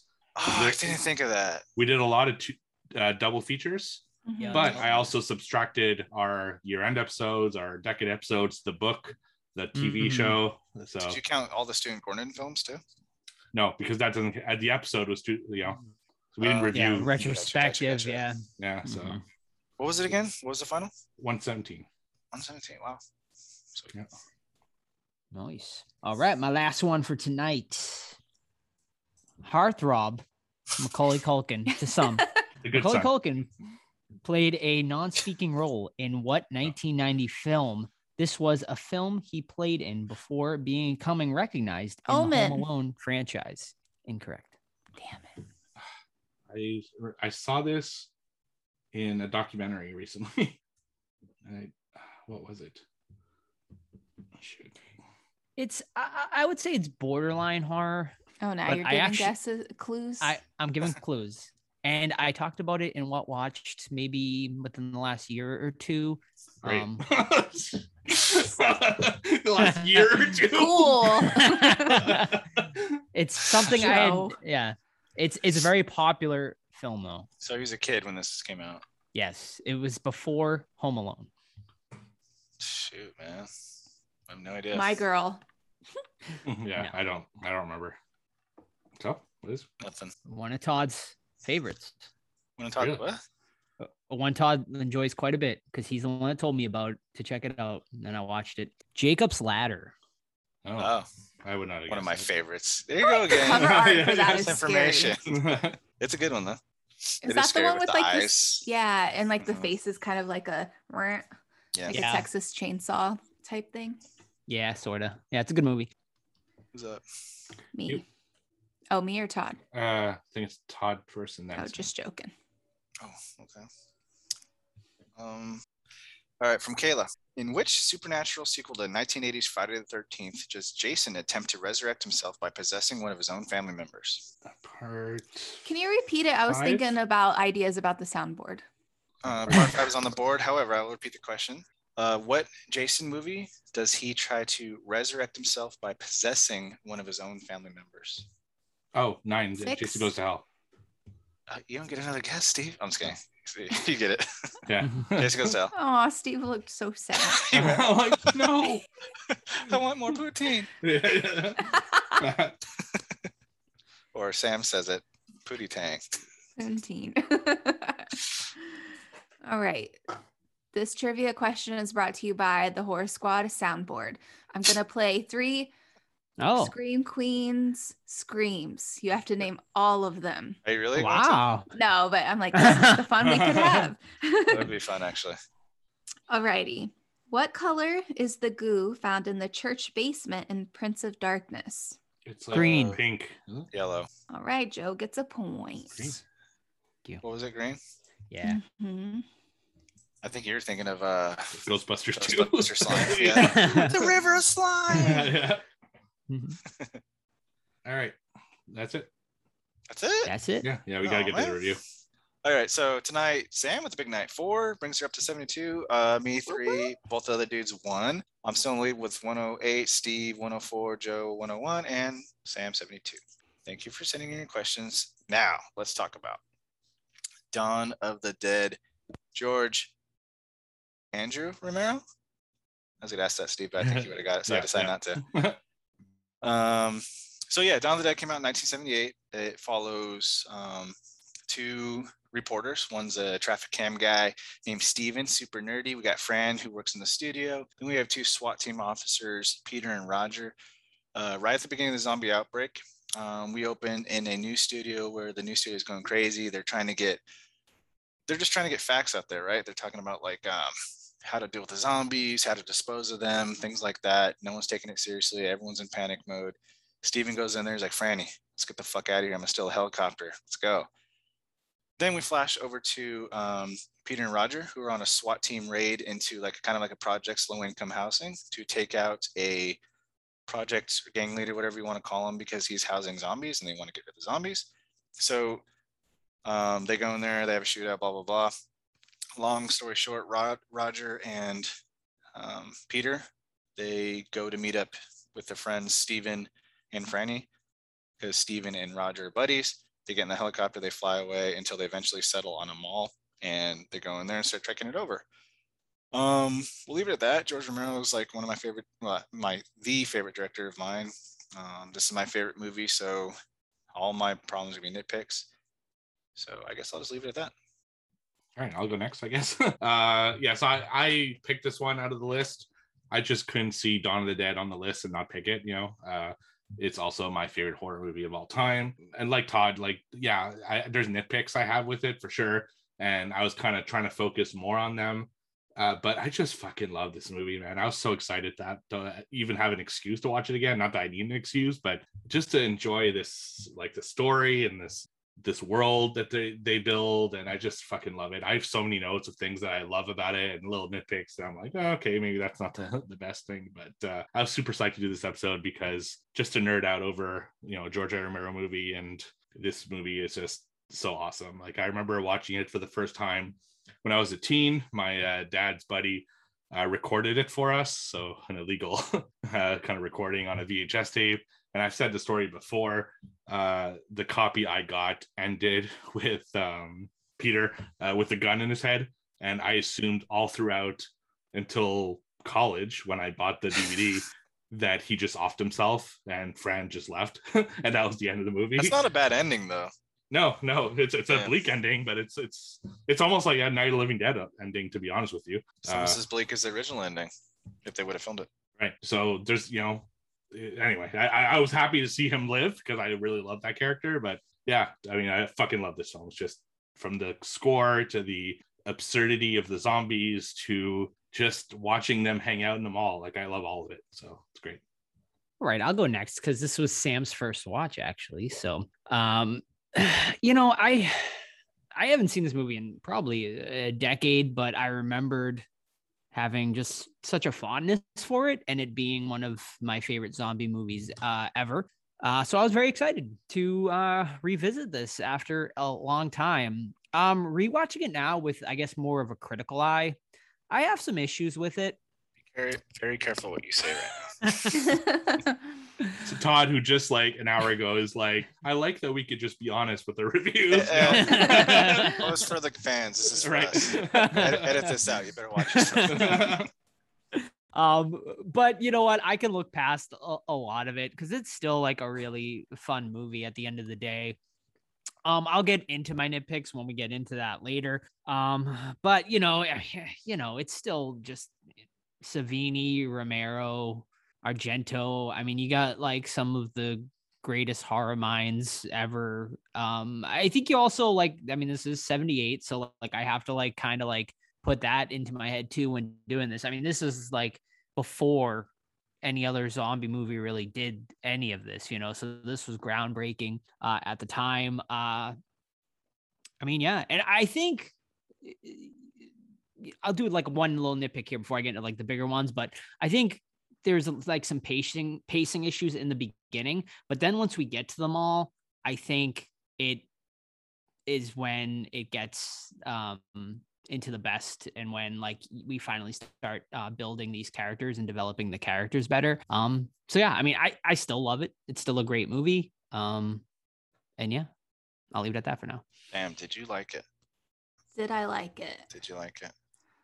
So, like Joe had mentioned, this is my first time watching it. And I'm such a dummy because when the credits started, well, yeah, when it, the movie started, I was like thinking that I got it confused with From Dusk Till Dawn. And so I was like, I was like, oh, is, um, I don't know what I asked Joe. I said, is someone in this? And I was like, aren't they in the remake? And then I was like, oh, wait a minute, this isn't from Dusk Till Dawn. Because Joe was talking about how he had seen it. And I was like, well, it wouldn't have been, you would have seen it later on in life. So then I was like, oh, I thought we were watching this. So, anyways, I got excited because I had never seen the original. I liked the remake a lot. Um, so the version that we watched, it was remastered. So the makeup looked so corny. So that like took me, that was not a fart. That was my arm on my desk. That was a fart, dude. Not, No, not when I wasn't. edited. That was, that was a I promise.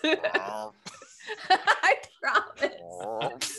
My chair's been squeaking too. I promise. Okay. Uh-huh. So, so with it being remastered, like the shut up. With it being remastered, that kind of took me out of it. But I also had to remember like this was the first zombie movie from my understanding. And Tom Savini like really did a great job of all of the practical effects and stuff like that. Um, at the beginning of the movie, I was a little lost because I didn't know why it was so chaotic and what the SWAT team was doing because I felt like they just made the situation worse, like ripping the families apart, shooting people. Like I was like, what the fuck is happening? Um, but like once, like Joe said, once they got into the mall, it kind of like the flow of it you can kind of see a little bit better. Um, but I liked it. I would watch it again. And yeah, I don't know I want to hear more from Steve and Todd since you guys like absolutely adore this. And why is it so special to you? Is it just because you love the zombie life, the zombie subgenre?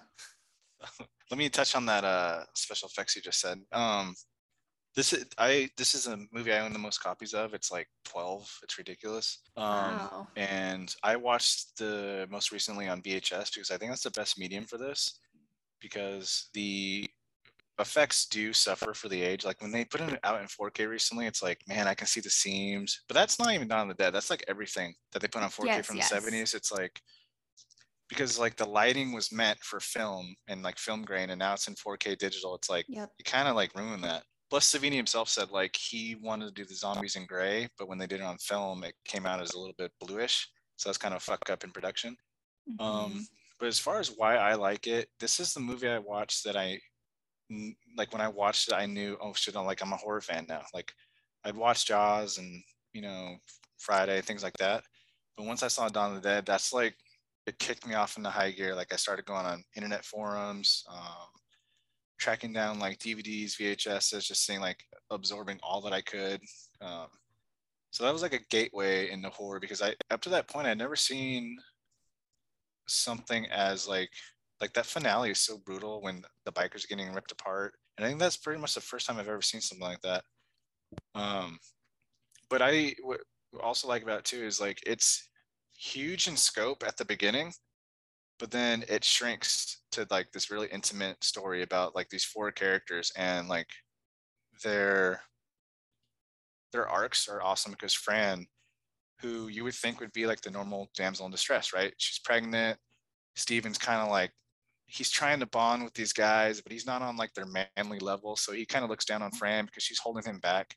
But Fran's like, no, I'm fucking tough. Like, get the fuck off me, Steven, blah, blah, blah. So her, her arc is from being what we think is to be a damsel to being a badass. Steven goes from being super fucking dork, even though he's a dork the entire movie, to like snapping at then is like, this is the first time he has ever done something manly. And he's been hanging out with these cops. And like, he always like kind of feels inferior. So like for him to go from like, yeah, I fucking stepped up. I found the AC ducts that made us be able to travel in like safely around the, the mall. Um, to like him being like taking it super personal that these fucking bikers are invading his mall and like he ultimately his actions lead to his own death because he could have just listened to Roger or Peter and just like shut the fuck up, hide, and they would have left anyway, but he ended up dying over it.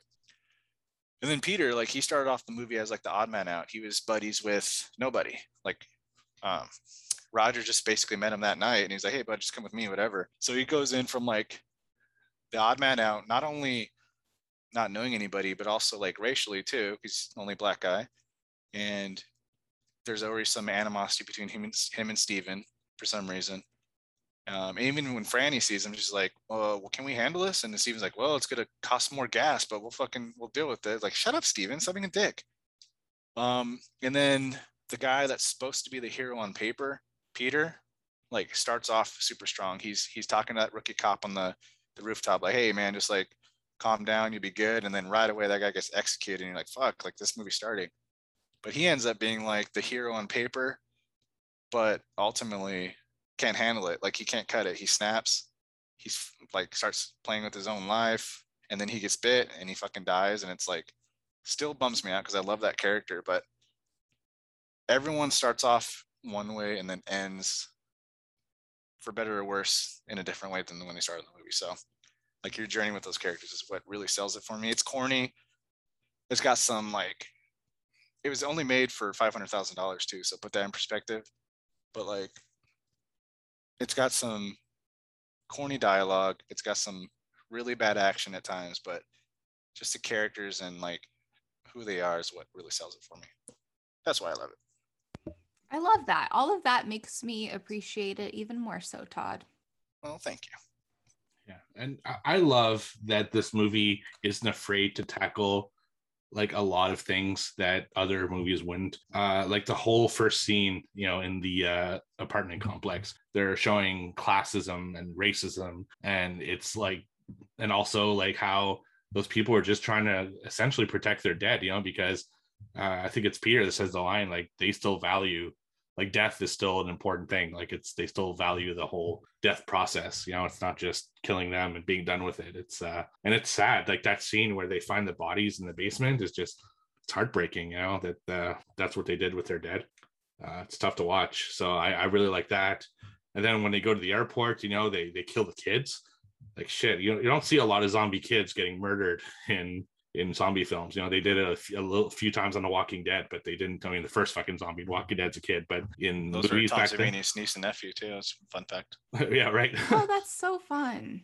um, you know, and just it's cool. I, I like seeing them tackle things like that. You know, it's it's the same thing at the mall where they're talking about like people being kind of obsessed with consumerism and stuff like that. So there's a lot of deep things this movie uh, d- does tackle, but it's also really fun. You know, there's some great moments in this. Um, when the zombie loses its head at the airport with the helicopter blade, that's such a cool uh, kill. Um, I, I I've said it in the past. I fucking love when they're just like in the mall shopping and enjoying the fruits of their labor. You know, I I really wish Roger could have done more of that. And it's it's a bummer. Like every time I'm hoping, okay, maybe this time he won't get bit. You know, like obviously he's gonna get bit, but it's Maybe this time like- he'll stop wooing for the 19th time right in a row. yeah exactly it's just like things like that which i uh i really love and there's these little moments that romero puts in there that just they're little little moments and they just add like this whole- this heart to the thing like the uh nun zombie uh, she gets her dress stuck in the doors and fran just kind of opens the door back up to let her out you know and that's such i don't know why i just love little moments like that. It's the same thing with like the baseball player uh where he's just like sad and like defeated. It's like the zombies were defeated and he's just sitting there staring at her instead of like going off like the other zombies. And these little moments i find add so much heart. And that's one thing i love about romero zombies is they have a personality of their own. Like he puts a personality to zombies you know? Um so that's really cool Steve, do you feel bad for the scene when the bikers are throwing pies at them? yeah a little bit Yeah, you know I do too. because you're rooting they, for the they zombies hold the one down and take her mm-hmm. necklaces off and things. Yeah. Yeah, because it's funny because as as bad as zombies are in this series, you kind of root for them a little bit. You you kind of like feel for them. They, they're just people just trying to kind of wander around the mall, you know, and you're almost like happy when they take over the mall again, and you see them enjoying the mall at the end. Mm-hmm. like you see them skating, and you see them like. Know, it's just like, I, yeah, there's just so many things about this movie that I love. Uh, there are issues like which we can get into, you know, a little bit, but yeah, I, I fucking adore this movie. You- mentioned little things that Romero does, and I really like the scene where um, Peter's a fucking great guy, man, and he just lost his buddy that you know they grew to be best friends over Peter and um, you know because he didn't have a best friend, whatever. But um, you know Roger's dead, and Peter decides to make a nice fancy dinner for Fran and Steven, and then he takes off and he drinks with Roger's body. But the thing, I- scene I like the best is that Steven proposes to Fran, and she denies him, saying it's not fucking real, like let's not do this. And then the next scene is they have like they had sex and he has that they both have the post nut clarity where they're like, fuck, like this is not gonna get better for us. Like this world sucks. We're fucking like we're just faking shit now. Um that's just like I, I've always that the scene like Steve is just staring off in the distance and she's sitting there topless and just like fucking zoned out. It's like fucking great, great effective scene. Not because she's topless, because of the fucking shut up.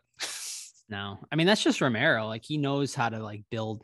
He's his character building is top notch, really, and like the way he deals with um like all of these social issues and stuff. I mean that's always been like Romero's. I mean that's why people love Romero, right? Like it's just yeah, fantastic work. I mean, they even tackle abortion. Like fuck, Right. You know, like How- just okay, That's a nitpick. How does he know? What is he gonna do? A, how's he know how to? He's gonna abort? punch her in the gut. That's what I said to Sam. like- yeah. That's what I think. What are we doing here, probably guys? Just like take a hit to the stomach. No, he, What he do you- probably knows some concoction of medications Probably, that would yes. uh, force an abortion. Where are we getting the meds from, Peter? Right, he's From got a whole mall. pharmacy in the mall. Is there a farm? Was there a farm? pharmacy? There's I mean, got to be. There's a gun all- store. all- There's a all- fucking. yeah, seriously. right. As small as everything. yeah. Mhm. The mall's legit.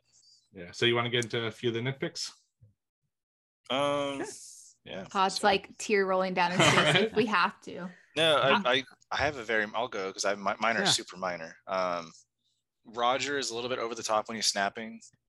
It's like Peter's like, "Shut the fuck up, man. Get your shit together." And he's like, "I'm all good, baby." But before that, he's like wooing constantly, and it kind of gets on my nerves a little bit.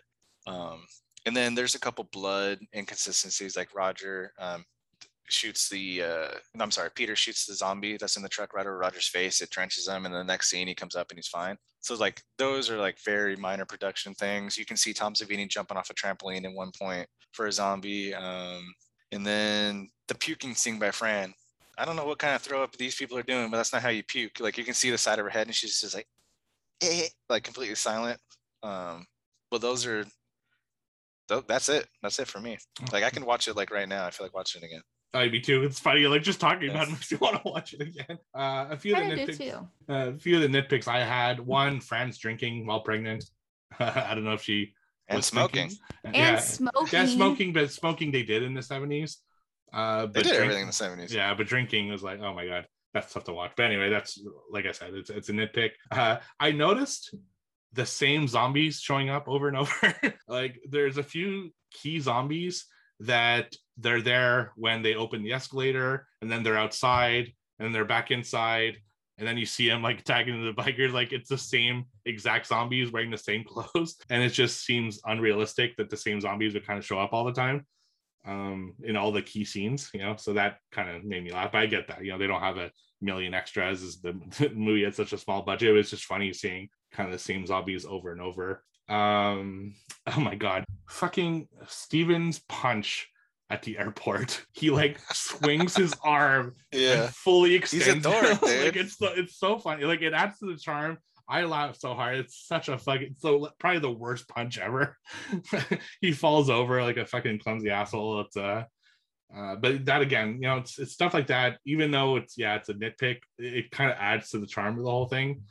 Um, yeah, just like little things like that. You know, the, yeah, of course, just inconsistencies, uh, blood splatter, and uh, but you know, for, for I don't know if you know Joe and Sam know this, but the mall was a functioning open mall that they could sh- only shoot at night. So they'd have to clean up everything every you know every night, reset up everything, and so yeah, there's going to be inconsistencies if they didn't finish a scene.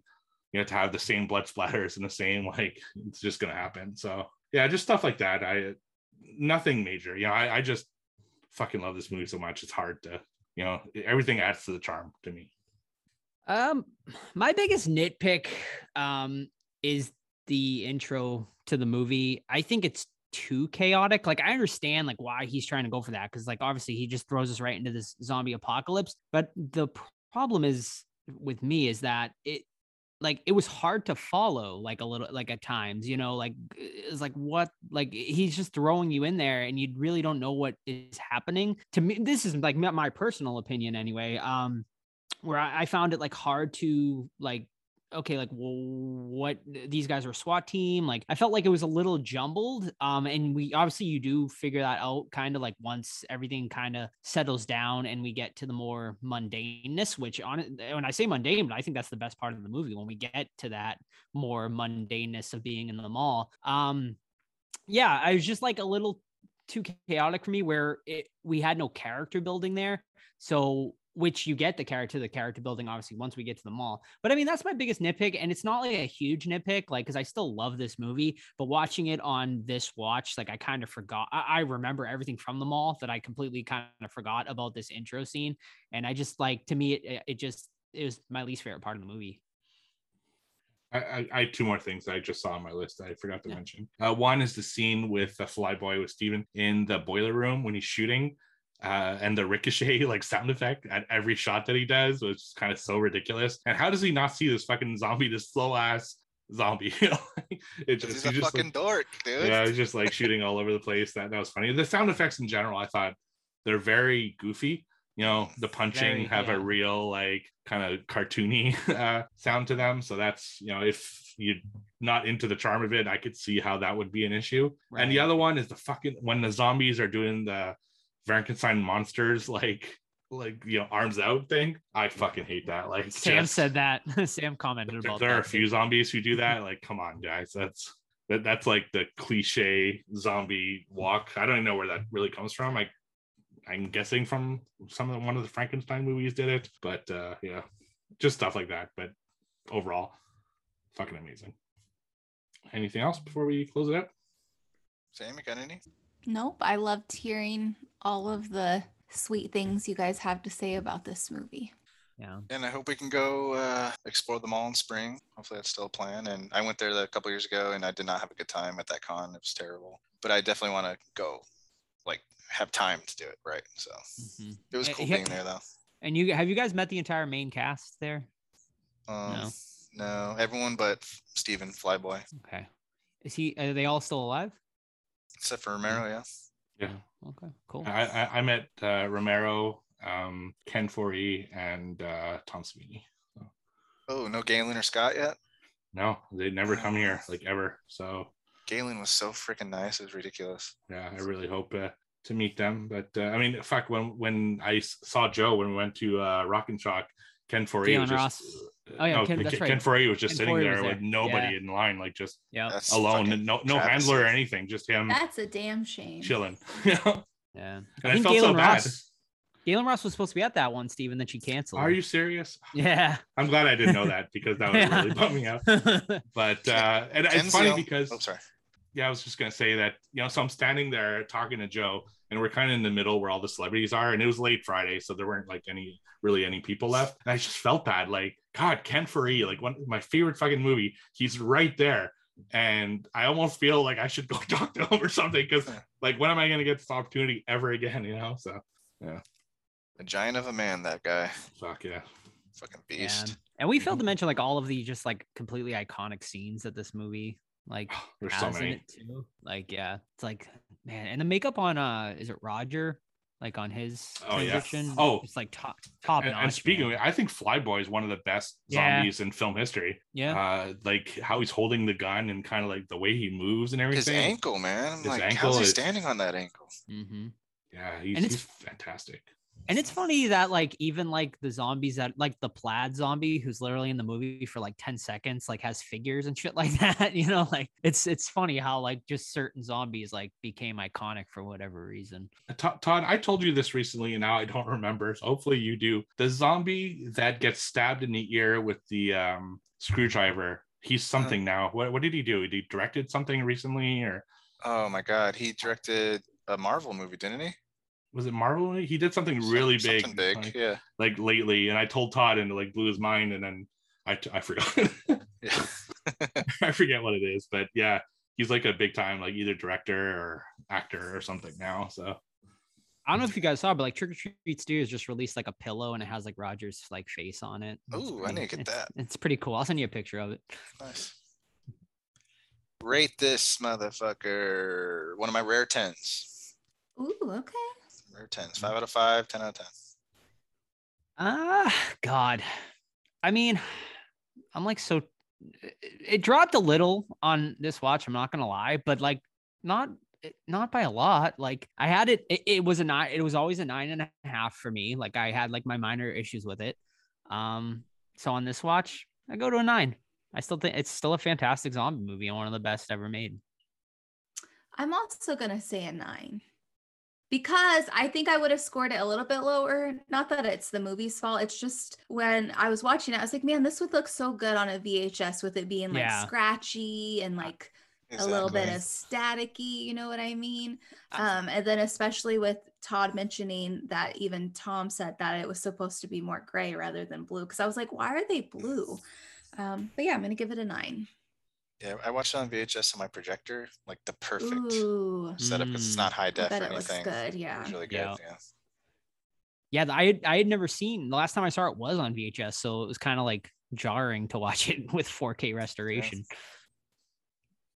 Uh, he he he he's the guy who made Dune. Like he produced the new Dune. Oh, movies. Wow. That- that's Damn, he came up, man. Shit. yeah, he's the executive producer on Dune. Um, yeah, I mean, do you, do you really need to ask? It's a perfect 10 out of 10 easily. Uh, just I adore everything about this. The soundtrack, the kills, the atmosphere. I'd like fuck how rare is it that me I watch a movie, we review it, and now immediately I'm gonna go watch it again. Because you know, It's my and I- second I- time this year watching it. there are multiple cuts. So yeah, I watch it every year for sure. I just it's one of my I have to watch every year. So probably watch the extended cut the second time. I watched the US uh, theatrical cut for the review. Yeah. All right. Uh, squad approved. Yes. Next up, uh, Joyride, Candyman, Candy Lady, whatever that. Candy cane. Candy Cane. Andy there you. Kane. Candy cane. I'm excited. I haven't watched that one in a long time Yeah, either. same. So, yeah, Thanks. it'll be a fun. It'll Have be you a ever fun seen any one. of the sequels? No, I've seen like the second and maybe third one. Is it just like the same bad guy and that's it? I couldn't tell even. you. I couldn't. It's supposed to be the same guy, yeah. I assume none of like the original cast came back. the like second one. I don't remember- Leelee's- I Is don't Leelee remember who so? lives or dies in that movie. It's gonna be like a fresh watch. Oh, I legit- Well, I won't say anything, but I mean it's a big cast: Leelee Sobieski, Paul Walker, and uh that other dude Steve that's Zahn? in everything. But yeah, Yeah, is that his Steve name? Zahn, He's good. yeah I'm excited. It's uh it's one I haven't seen since I thought I saw it in theaters in like 2001. So Mhm. Oh, yeah, Yeah. can't wait to see it. And thank you everyone for 200 episodes. yeah, episodes. 200 big ones. Yes, thank Yes. you, thank you. Yeah, We and don't couldn't have done it without you. and don't forget we got that uh, hangout on Saturday. Uh, the day after this episode is uh, recorded and uh, the interview right after this like it's a really good one like you should really listen to this one it's not that long it's like 20 minutes Mhm. it's great awesome Don't forget to follow us on Instagram, check out our Discord, uh, rate and review the podcast if you get a chance, share with a friend. We would appreciate it so much. Thanks for listening, and we'll catch you guys next week. Bye. Bye. Happy 200. Hello, everyone, and welcome back to the Horror Squad podcast, where today we are joined by two very special guests. Their new movie, The Beta Test, will be premiering on demand and in select theaters on November 5th. Please welcome the writers, directors, and stars of the film, Jim Cummings and PJ McCabe. Thank you so much, guys, for joining us today. How you doing? Doing well. How are you doing, Joe? Doing great. Fantastic. Thanks for having us, man. Yeah. Awesome. Fantastic. Can't wait to talk about this. Uh, so uh, why don't you start by telling our listeners a little bit uh, what the beta test is about? The beta test is about a talent agent in Hollywood getting a letter in the mail inviting him to a sexual encounter in a hotel room with an admirer. And he goes and he has to put on a blindfold, and it's completely anonymous and it's wonderful. And then he never gets another letter. And it's him kind of going crazy in the age of information. And so he does all of this digital sleuthing to try and find out who done it. And he gets to the bottom of the rabbit hole and it becomes this kind of Korean horror movie almost. Uh, and it's really funny and really uh, ridiculous. And Is that a good uh, did- description? I don't know if that's a good description. I've seen no, the that- film. I don't know if that works. uh, I did. I did Yeah. see it. No, I, yeah, I thought that was that was very very accurate. Um, so uh, how did you two uh get get together for this project? PJ and I have been buddies for like too long 16 years, something like that. Went to Emerson together. 2005 is when we met, which is insane. Um, too long. Uh, and then uh, we started working together when I moved to Hollywood in 2014. PJ had been here for a few years um, doing commercials and stuff. And then I started making my own things. I, I stopped producing and made a short film called Thunder Road. And then I started making features, and PJ and I were in development to do some TV writing. And we really developed this style of writing that was all auditory, it was all out loud. And then um, all of our scripts became these kind of extensions of our performance abilities. And we had the idea to do this anonymous letter service movie, and we just talked about it for like a year. And in writing it, we were doing it all out loud. And so it felt like we were already directing the film. And PJ had never directed before, but I was like, let's just do it. We're kind of already doing it. And that became how we started working together on this one. Yeah. For this one specifically, we, we were initially just trying to set on a write the most simple horror movie you could, like a one location for like no money, easy thing we could make in like a week. failed. And then uh, much to our uh, to the anger of our producers we handed them this script and uh, if he snowballed 400 into, locations. We couldn't really help ourselves. And the more research we did into the subjects we were tackling and the more we built up the plot it just became this crazy complex funny story. But uh, that's kind of how we write and i'm glad it is because i think it makes things more fun. Nice uh, well, now I'm interested because I heard you guys talking about uh, a horror movie you were uh, gonna do before this. Um, is that something that could is still possibly that could happen down the road? Yeah, we're writing a couple of them actually, but the the one that we're stoked about is a Victorian horror movie that's really funny and poignant and beautiful. Um, and we're going away to write that one. So we did the outline over the last two years. So like we have this Google Doc that has all of the you know beats of the movie in it, and um, and now we finally get to put it in screenplay format next week. Yeah, awesome. but that's that's an even more complex, bigger one. Which, yeah, which great.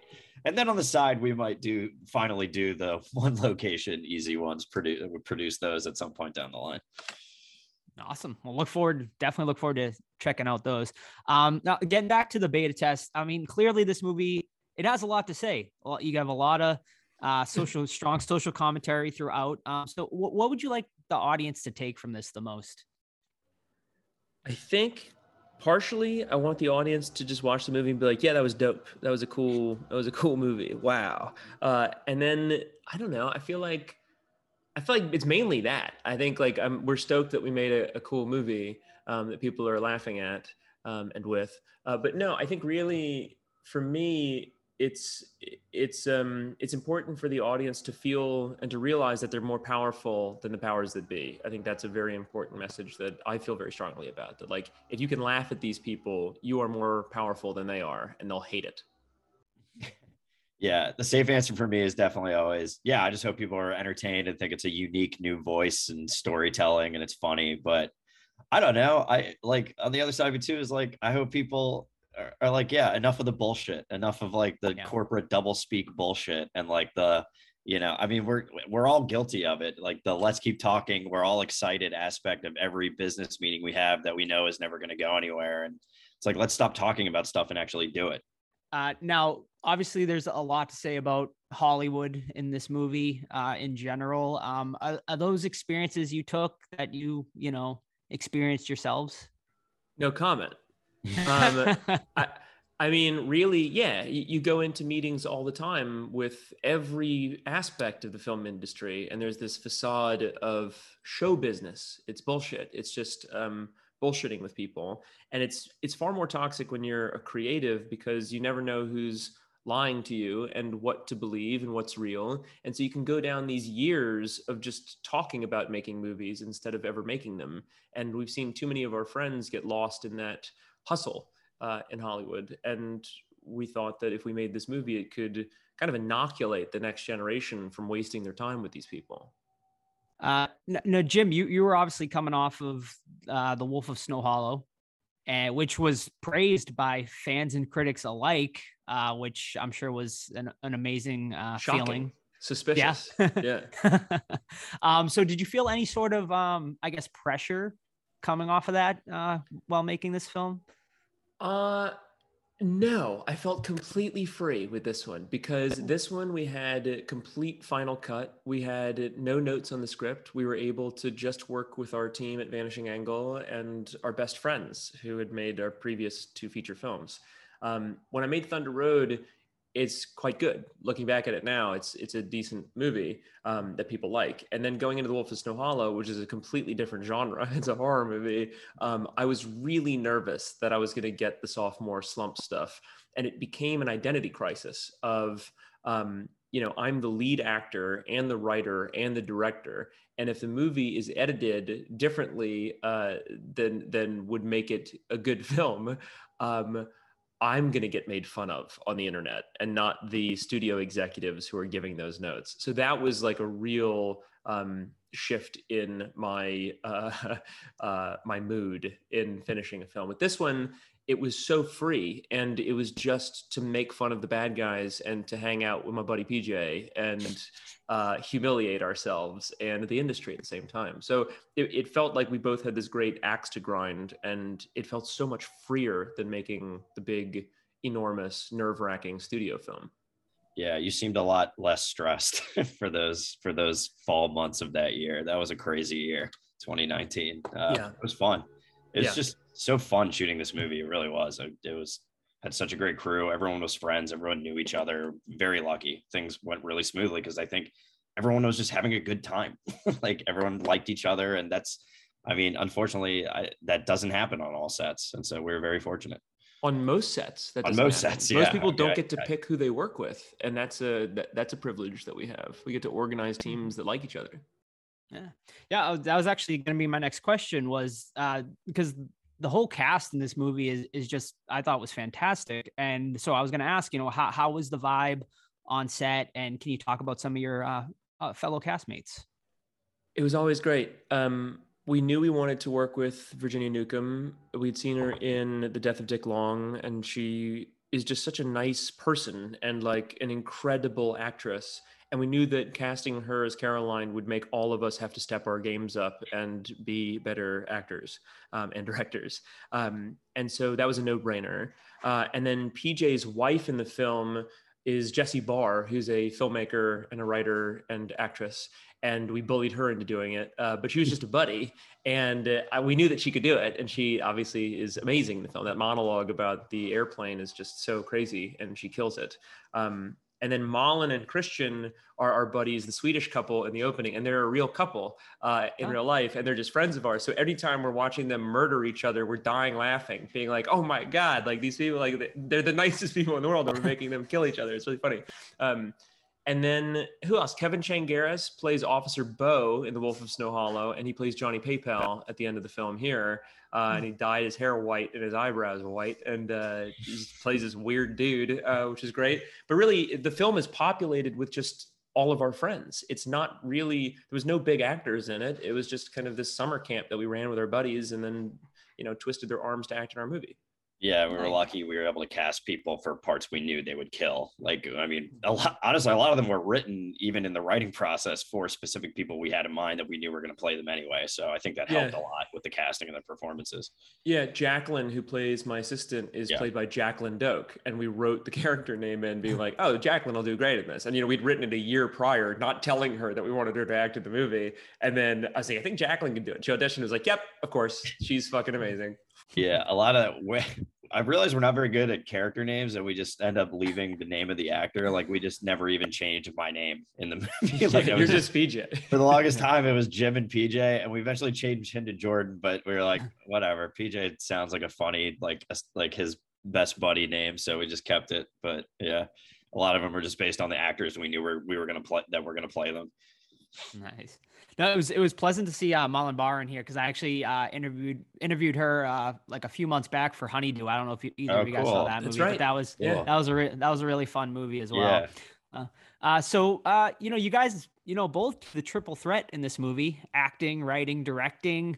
Um, is there one? Would you say that you levitate more towards more than the other? I think I, I have to say directing because directing is just sculpting the thing to make it good. Acting is also that, but if you're just acting in something, you sometimes have no control over whether or not the film ends up being edited in such a way that it's mediocre or lame. And so I think directing is just sculpting, and that's what I prefer. But honestly, doing all three of them at once is its own job, and it feels hmm. like it is filmmaking to me. And so that is the most alive I ever feel and like the most fulfilled I ever feel is doing all three at the same time. Um, so I would say directing. I mean, I came, I come from an acting background. I, I was pretty much only doing acting through college and most of my 20s. I did some writing, but only till the past few years writing with Jim. Um, and obviously, first time directing here. Uh, yeah, and it's funny now. I would say like the writing part. I I love writing so much. I mean, coming up with these crazy worlds and stories we're building is just it's like it's my favorite thing to do in life and now like we have a thousand things we're working on i want to do it forever i want to do all these crazy projects we have that we're doing and uh uh yeah and but i agree with jim though it's there's something fun about doing the triple threat because you just feel like you're putting on a show like you're just you're just like telling a story physically in front of the camera behind the camera your your hands are on every aspect of the filmmaking process and it's just so fun. Although i think for whatever we do next it sounds like we're probably going to be mostly sticking behind the camera i think. We'll, we'll see but uh, yeah. which i'm looking forward to because i think we'll be able to really focus on crafting uh, each scene specifically. yeah the two new ones there aren't really parts for us. We'll probably play like really humiliating background actors or something something stupid uh, yeah. uh, just a just as yeah. like a funny hitchcock cameo. But um but yeah no the rest of them I, I, think for the next couple of films it won't be us. All right.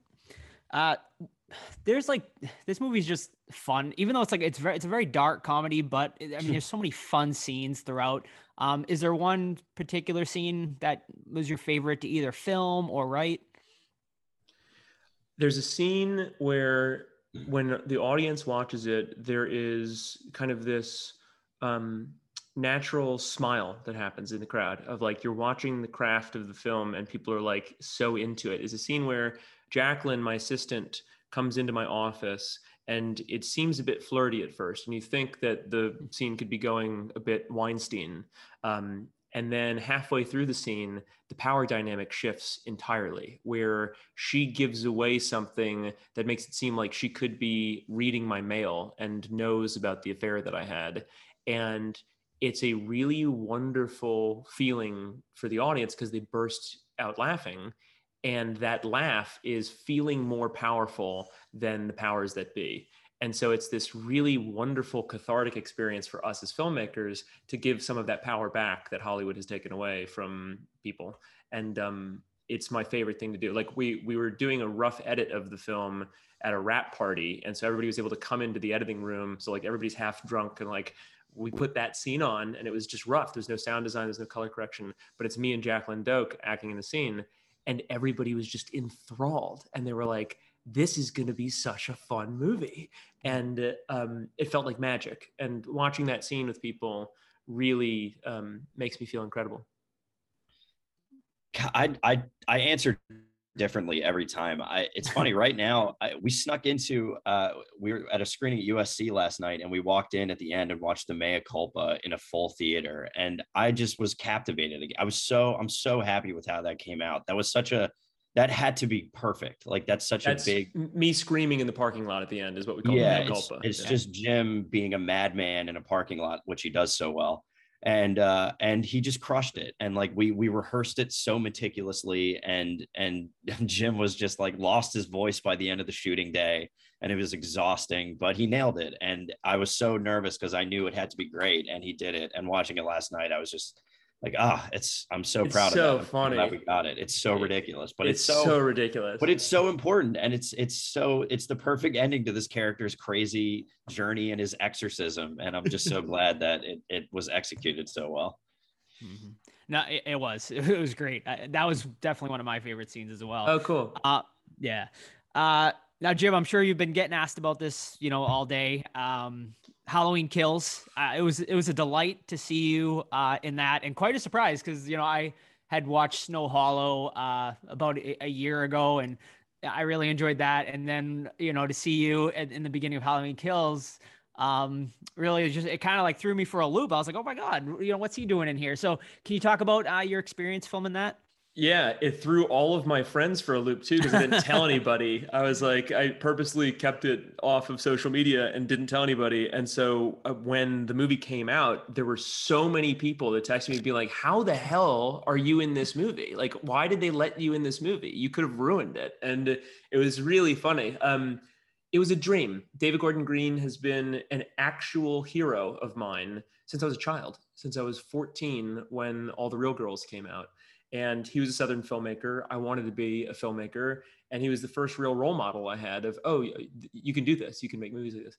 Um, and we became pen pals when the thunder road short came out. So we've been talking for four years or whatever and then he saw the feature of thunder road on an airplane again after i sent it to him you know two years prior or whatever and they were casting for halloween kills and uh, and he was like, "Oh, I'm gonna call Jim." And he called me the next day on my phone, my cell phone. I'm like, David Gordon Green's calling me. What the hell is going on? Um, and he's like, "Hey, brother, uh, we're shooting this movie. We're shooting this Halloween movie. You want to come down to Wilmington for a week and like come and act and play this part?" And I didn't have to audition. He just said, "Jim's good, Wow. and he can come down and do this thing." And everybody trusted him. And uh, nobody had any qualms with me doing it. And I got to do my little bit in the movie. Um, and it was a dream. And the whole time we're hanging out on set, and I got to meet Michael. I got to meet everybody that played Michael. And the whole crew is so loving. They all like really love each other. And um, while they're killing people on screen, it's like the most violent uh, movie I've ever seen. Uh, but they're just these really lovely, Southern, funny people. And um, it was just a dream. And like to leave that set, I felt like I had made it. Uh, uh, we we stayed up all night shooting my scenes, and I'm covered in like fake blood. No spoilers. And uh, and uh, David was like, "Well, we have the next two days off. You want to go to the beach?" And it was five in the morning, and I had a Modelo, and I jumped in the ocean in my boxers with David Gordon Green and his AD and his wardrobe designer, and it was like heaven. It was unbelievable. That's that's awesome. Now, were there, there were there any scenes that uh, of yours that got cut that you you know you would you would like to have seen make it, or was pretty much that everything? No, that Uh, was everything. Him, Yeah, him and Mike Myers playing chess. there you uh, go. Love it. they had a game night. Uh, yeah, he and he killed me uh, at that game, man. He killed me in chess. Literally.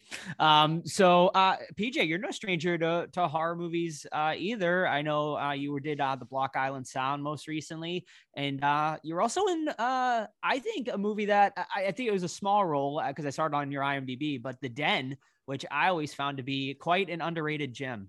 Wow, yeah, you're going. That's that's a great pull by you. Uh, yeah, I did that a man a while ago.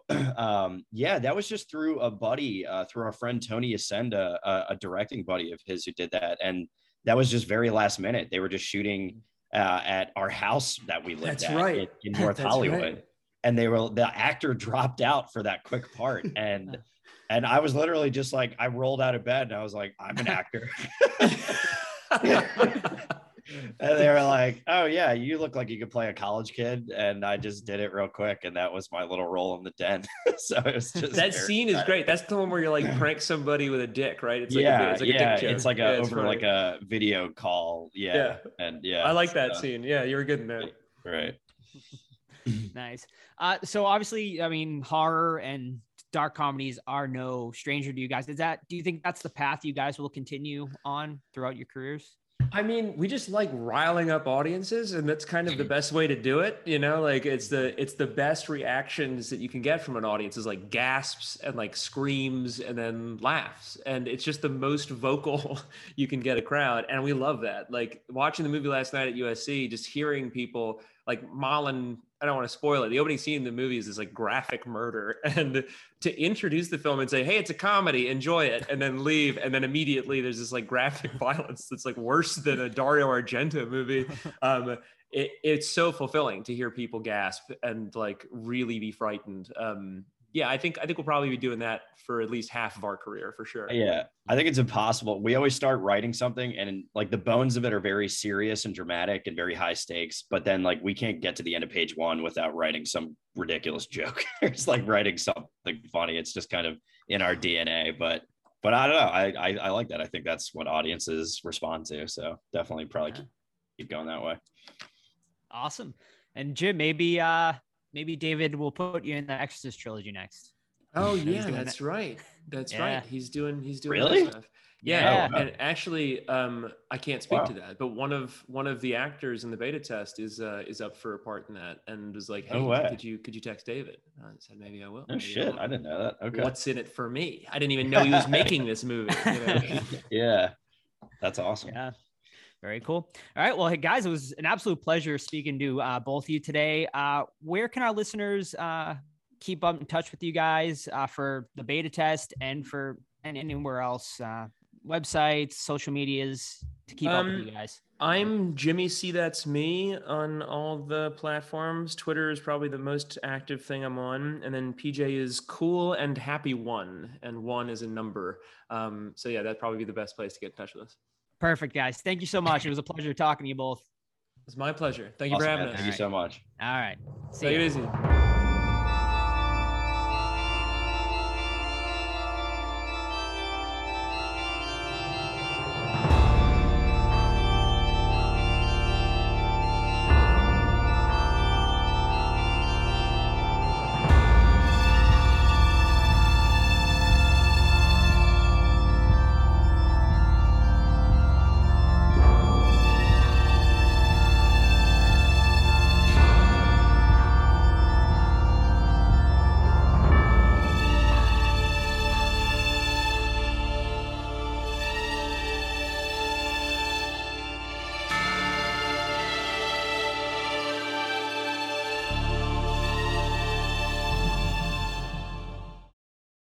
Whooped him, didn't we? yeah. Island. Those are cute. What island? Any Any island. Where are you guys going? Straight up. Yeah. Oh. Oh, yeah. Hey, you got Uh, any cigarettes? I, I love the cigarette gag, man. It's Fucking like love that.